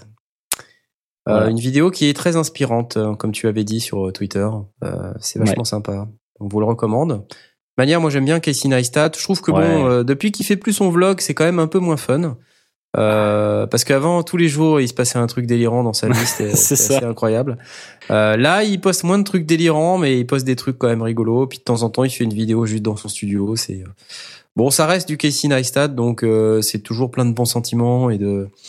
Il y a jamais euh, un mot plus haut que l'autre. Euh, il, il parle toujours de Ouais. trucs super géniaux. euh, c'est tout, tout le temps génial et tout. Donc ça donne l'impression que ce mec n'a une vie qui n'est composée que de choses géniales. C'est un des problèmes des youtubeurs euh, que lui-même d'ailleurs a déjà commenté dans, dans, dans ses vidéos. C'est dire euh, la vie d'un youtubeur qui qui fait ça, c'est pas forcément que un truc génial. Euh, c'est juste qu'il choisit de vous montrer que les trucs géniaux quoi. Et du coup, on a l'impression qu'il a une vie, il a une vie super, et du coup, ça, ça fait de la dépression chez les autres. Euh, Euh, ouais, un peu dommage. Ou, ou une bonne leçon euh, de De positivité. d'aller voir les choses sympas qui sont passées dans ta journée et de laisser tomber celles qui n'étaient Ouais. pas sympas. C'est clair. C'est clair. Bon, c'est un personnage qui est très attendrissant. Vous en avez déjà Ouais. parlé plein de fois, donc allez voir, euh, regardez quelques-unes de ses vidéos. Il y en a certaines, vous vous dites mais qu'est-ce que je fous là? Pourquoi je regarde ça? Euh, Et puis il y en a d'autres, c'est un peu comme cette vidéo là, Do What You Can't. Et euh, là, tu te dis waouh, putain le gars, il y va quoi. Et puis il fait des montages de plein de vidéos de, de youtubeurs euh, divers et variés. C'est, je note qu'il n'y a pas, il y a pas une seule fois euh, un extrait de Pewdie- PewDiePie. Ouais, c'est vrai. Alors qu'il il en parle tout le temps, il est tout le temps fan et tout. Ouais, Il dit que c'est Mais, mais euh, je sais pas si t'avais suivi, mais PewDiePie, il s'est fait, euh, ah il s'est fait traiter d'antisémite. Ah oui, euh, c'est vrai, ouais. Il y a pas longtemps. Alors, Ouais. Et c'est jeu, complètement ouais. délirant ce truc parce qu'en fait, il a fait une vidéo pour démontrer à quel point les humains sont idiots et que si tu leur donnes un billet de 5 dollars, tu peux faire faire n'importe quoi à n'importe qui pour 5 dollars. Et donc, il avait trouvé ce site qui disait justement, je sais plus quel était ce site, mais en gros, c'était un mec qui donnait un billet de 5 dollars à des gens et les gens faisaient euh, n'importe quoi pour ces 5 dollars. Euh, et donc, il y avait, euh, je sais pas, une espèce de d'aborigène, euh, je sais pas, de personnes en, en pagne euh, à qui on avait donné 5 dollars et qui tenait un, un panneau marqué il faut tuer tous les juifs. Ah, putain. Et, euh, et du coup, il en a fait un truc au second degré, si tu veux. Et il s'est déguisé en Hitler et tout. Et putain. Ah, putain. Mais c'est pour décrier le propos. Bah ouais. Et donc, euh, ce qui s'est passé, c'est que le Wall Street Journal, juste après, a publié un article en disant PewDiePie est antisémite. Oh là là. et, euh, et ça a été relayé dans toute la presse et ils ont sorti les propos du contexte et tout. Et ils ont Ah. isolé, Dans ouais. l'extrait, ils ont isolé les parties où les il était déguisé où- en Hitler et Oh tout. C'était non. n'importe quoi. Enfin, Putain, ils c'était- abusent. euh. ah, c'était atroce quoi. Et bon, ça a ouais. généré des réactions sur YouTube assez violentes, hein, euh, euh, à la fois de gens qui, qui s'offusquaient euh, que ce mec qui a presque, je sais plus, il a plus de 50 millions, 50 de- millions d'abonnés, ouais. C'est C'est hallucinant. YouTube, euh. Ouais, c'est le chef le de chef de YouTube. YouTube. 50 millions d'abonnés le mec. Il poste une vidéo, bam, c'est 10 millions de vues tout de suite quoi. C'est un truc incroyable. Et euh, et donc euh, à côté de ça, il y avait d'autres gens qui se sont offusqués de la réaction des médias par rapport à ça. C'est un véritable problème. Enfin, et le gars, le, on parle très bien d'ailleurs. C'est c'est assez marrant pour un gars qui est qui faisait des vidéos de gaming ou des vidéos de. Enfin, c'est c'est un youtubeur, c'est un ado euh, qui a grandi quoi. C'est tout. Ouais, hein. c'est ça. Et, et le mec, il est hyper lucide, hyper intelligent quand il en parle. C'est vachement intelligent ce qu'il dit. Et euh, du coup, je me suis fait moi une opinion très positive de ce type-là euh, suite à cette à cette voilà, Ce cette scandale. réaction des médias, ce scandale, parce que tu vois le le mec, il a un vrai cerveau quoi. Il s'en sert. Ouais. Et euh, c'est un peu dommage euh, qu'il se fasse euh, qu'il se fasse traiter d'antisémite. C'est complètement euh, c'est complètement à l'envers de tout ce qu'il Bah, dit. quoi. ouais, ouais. C'est un peu bête. Enfin, bref. Mais du coup, je pense que des mecs comme Casey Neistat, PewDiePie et tout ça, ils prennent aussi un risque quand ils font du second degré. C'est pour ça Ouais. que c'est pour ça que Casey Neistat, lui, il est toujours dans le ultra positif. Ouais, Donc ouais, en fait, clair. peux jamais rien euh, Ouais, lui reprocher à ce type-là. Il, il a tellement le cœur sur la main. euh, Mm. et euh, il est tellement euh, dans le, le- il est débonnaire si tu veux il, il est Mm. tellement dans le positif que tu peux rien lui reprocher c'est pas possible il y a juste eu une fois je crois où euh, il a Ouais. Il Avec a mis flics, avec les flics voilà Ouais. il a il a mis une vidéo d'une voiture de flic toute petite et je sais Une pas ils avaient acheté un ouais. genre de smart et tout ça et puis il s'était marré il avait dit c'est la, la voiture la plus ridicule que j'ai jamais vue et donc tout le monde s'était offusqué aussi de dire mais quoi la police? Tu peux pas te moquer de la police c'est mal et tout donc ça avait généré un tollé pas possible Ouais. Mais ça, c'est le danger dès que t'as beaucoup de gens qui te suivent. Hein, Ah bah c'est comme nous dans les sondiers, hein, dès qu'on Ouais, dit ouais, une c'est connerie, ça, euh, ouais, ça y est, les gens, euh, ça, la déferlante, quoi, la Ah là déferlante. là là, hein. On reçoit au moins, ça on reçoit au moins un mail. Vous manquez de respect à Arturia, non mais c'est pas Ah, possible. Ah la vache, salaud de sondier. Euh. Donc, Donc oui, voilà. je, je suis d'accord avec toi. Cette Bah, vidéo écoute. Do What You Can't, c'est c'est vraiment une vidéo très sympa. Euh, et donc euh, allez voir Casey Neistat. Il fait des vraiment chouettes vidéos, des chouettes montages. C'est c'est vraiment sympa. Bah, je te, je te remercie. T'as, t'as des coups de cœur, toi, ou euh... Ouais, j'en ai deux. J'en ai deux. Euh, j'ai découvert un, un gars, un fou furieux, euh, qui s'appelle Colin Benders. Et ce type, il a un énorme synthé modulaire. Il a un gros setup de synthé modulaire très très très impressionnant. Et il a décidé, apparemment, c'est pas la première fois qu'il fait ça, mais c'est la première fois que je le découvre, de se filmer à jouer de la musique sur son synthé modulaire pendant 12 heures. Euh, Waouh. Alors tu te dis, what? 12 hours Mais euh, vous êtes fou Et en fait, euh, tu dis, non, attends, du synthé modulaire pendant 12 heures Enfin, moi, j'ai déjà essayé du synthé modulaire. euh, Enfin, je veux dire, ok... euh, euh, voilà. Et putain, j'ai cliqué sur le Mais truc. déjà, tu mets 12 heures, enfin non, tu mets 10 heures rien qu'à régler à brancher tes Ah fils. mais carrément quoi. Et je comprends même pas en fait, je sais pas comment il a fait le gars mais pour faire pendant 12 heures, j'ai pas regardé les 12 heures mais j'ai voilà, je- j'ai papillonné à droite à gauche dans la vidéo et et en fait la musique c'est vachement sympa quoi. Et euh, j'ai pas compris en fait, je, je vous fais un peu écouter le truc, c'est c'est incroyable quoi. Alors ça c'est un extrait à 4h10.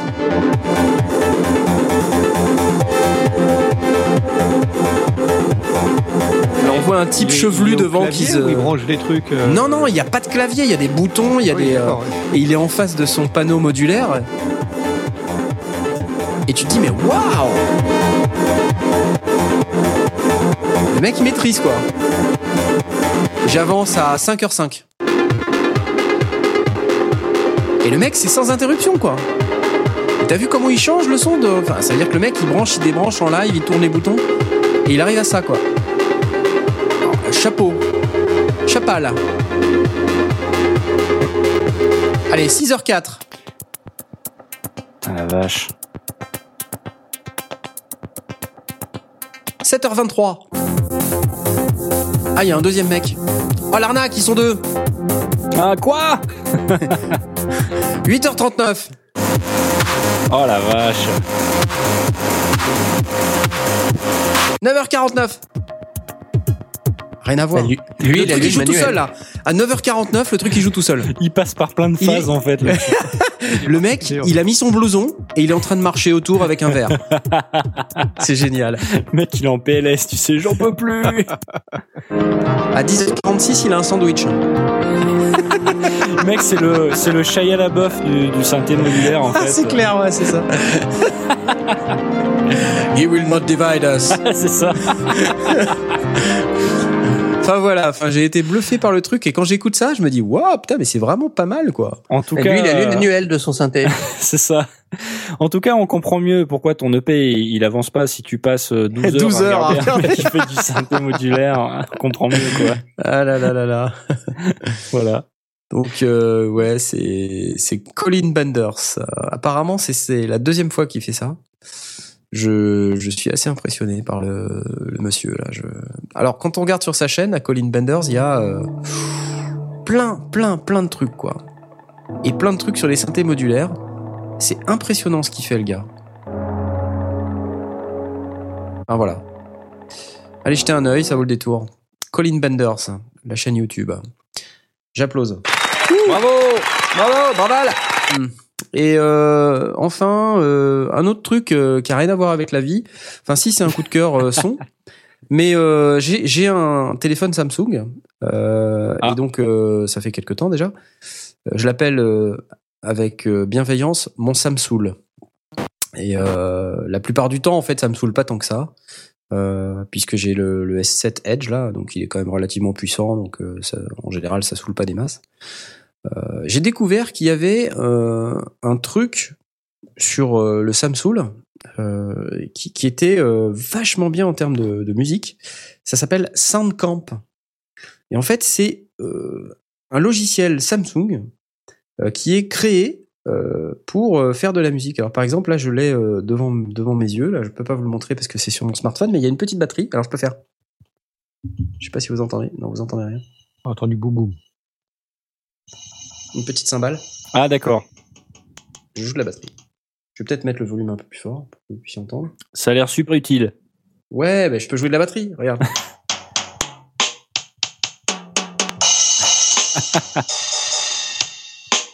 Tu peux faire des drum rolls quand tu racontes une blague.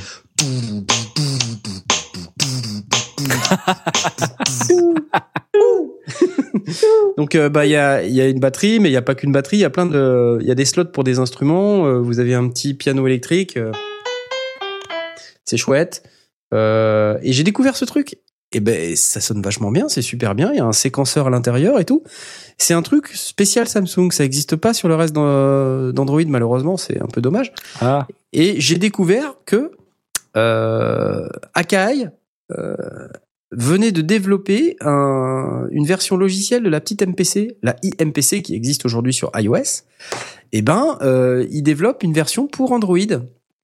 Et alors, elle est disponible, enfin, elle était disponible parce que bizarrement, elle a disparu depuis quelques temps.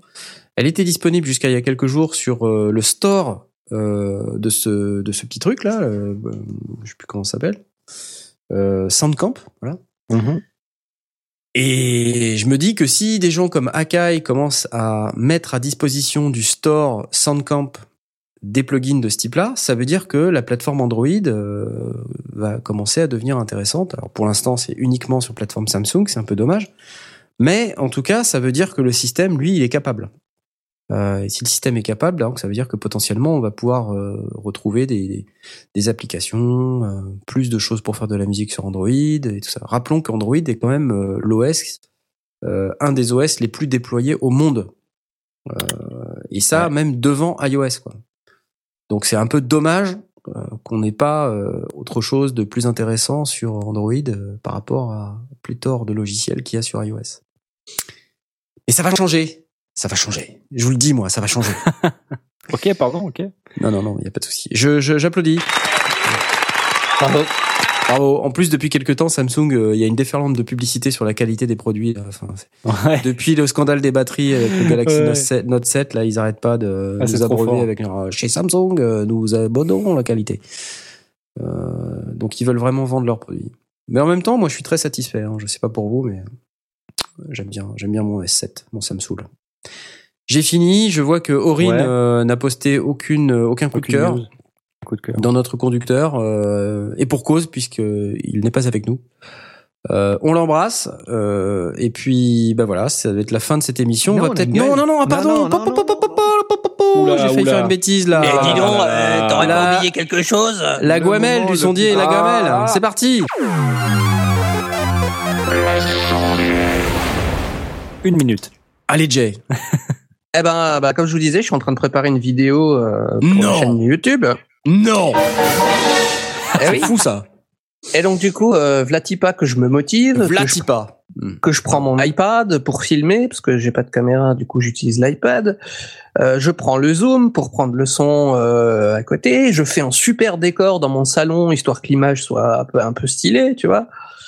Euh, donc je place mes trucs et tout, je vérifie sur l'écran de l'iPad, euh, etc., etc. Et là, j'appuie sur le bouton du zoom et je commence mon speech. Bonjour à tous, blablabla.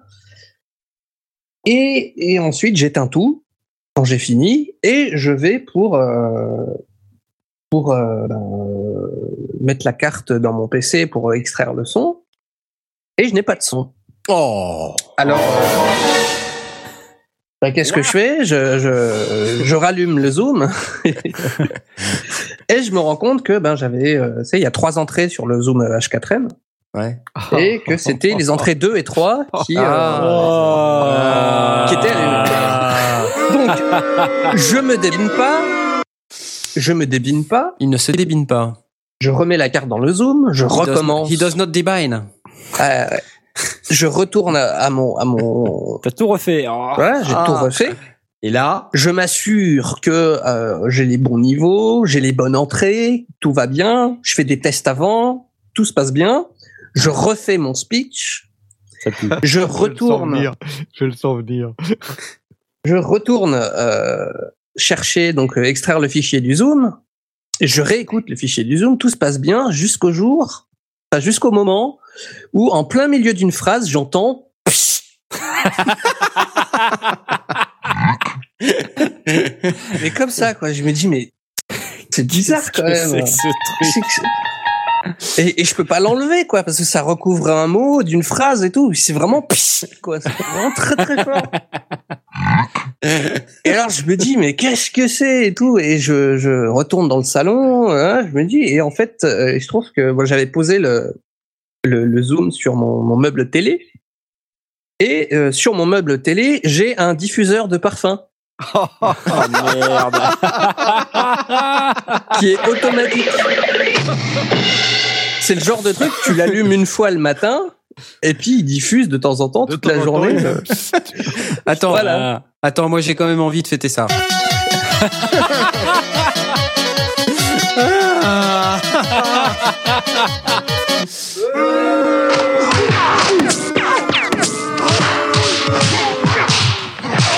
Et comme évidemment c'est sur un meuble télé, eh ben il y a toute la le- les bruits parasites là de là, le, le- le diffuseur qui se déclenche, donc ça fait vibrer le plateau. euh, voilà et donc le micro a vraiment pris euh, toutes les vibrations du moteur du, du diffuseur de parfum. Donc ça faisait vraiment un gros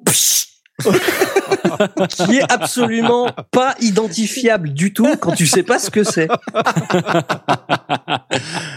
Je comprends pas, c'est pourtant pas sorcier. Michidar nous dit au moins ton wave sent bon. Ah bah oui. Oh la vache. Ouais, alors là, franchement, tu fais très très fort. Euh, Ah oui, là- je, je dois t'avouer que je, je suis bon. Ça serait pas arrivé à Blast un truc pareil. Hein, ce- ces trucs, euh, Blast pour lui rien d'impossible. Hein.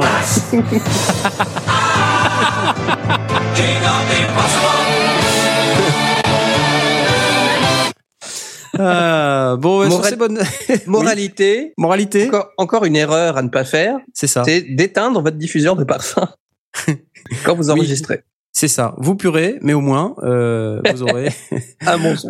vous aurez un bon son. Bravo, euh, je t'applaudis bien fort, euh, ou pas d'ailleurs, euh, c'est c'est selon. Euh, mais en tout cas, ce qu'on peut dire, c'est que bah tu as maintenant euh, une erreur de plus à ton actif. Ouais. Euh, et donc, euh, comme chacun d'entre nous, on apprend de nos erreurs.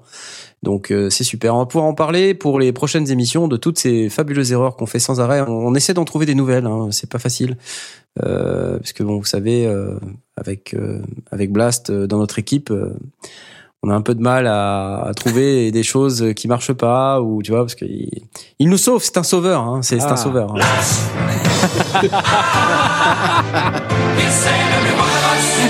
He saves every one of us. Euh, bon, j'ai j'ai assez abusé de ce sample. Mais Je pense que Oh je vais non. pouvoir m'arrêter jusqu'à la prochaine. jusqu'à la prochaine fois. ouais, non, non, non.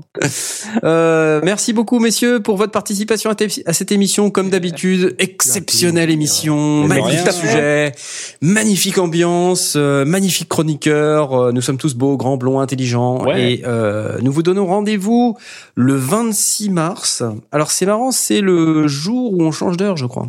Oui, c'est ça. Donc Ah. ça veut dire que, fou, voilà, il faut, faudra pas faire une grosse émission là, hein, parce que Une sinon, émission sur le gilet ou un truc comme ça, quoi, tu vois. C'est pas mal. Ça serait Ou raccord. alors sur l'horloge. Pas l'horloge. Non. Euh, le 26 mars, jour du changement d'heure, nous vous parlerons, je ne sais pas, des chiens d'aveugle ou euh, des meilleures machines à laver à acheter. Euh, nous vous lirons peut-être à nouveau le bottin, nous ne savons pas, euh, mais c'est- c'est assez compliqué. Euh, en attendant, bonne soirée, bonne nuit, merci messieurs, adios, bye bye. Salut. Salut. Ciao.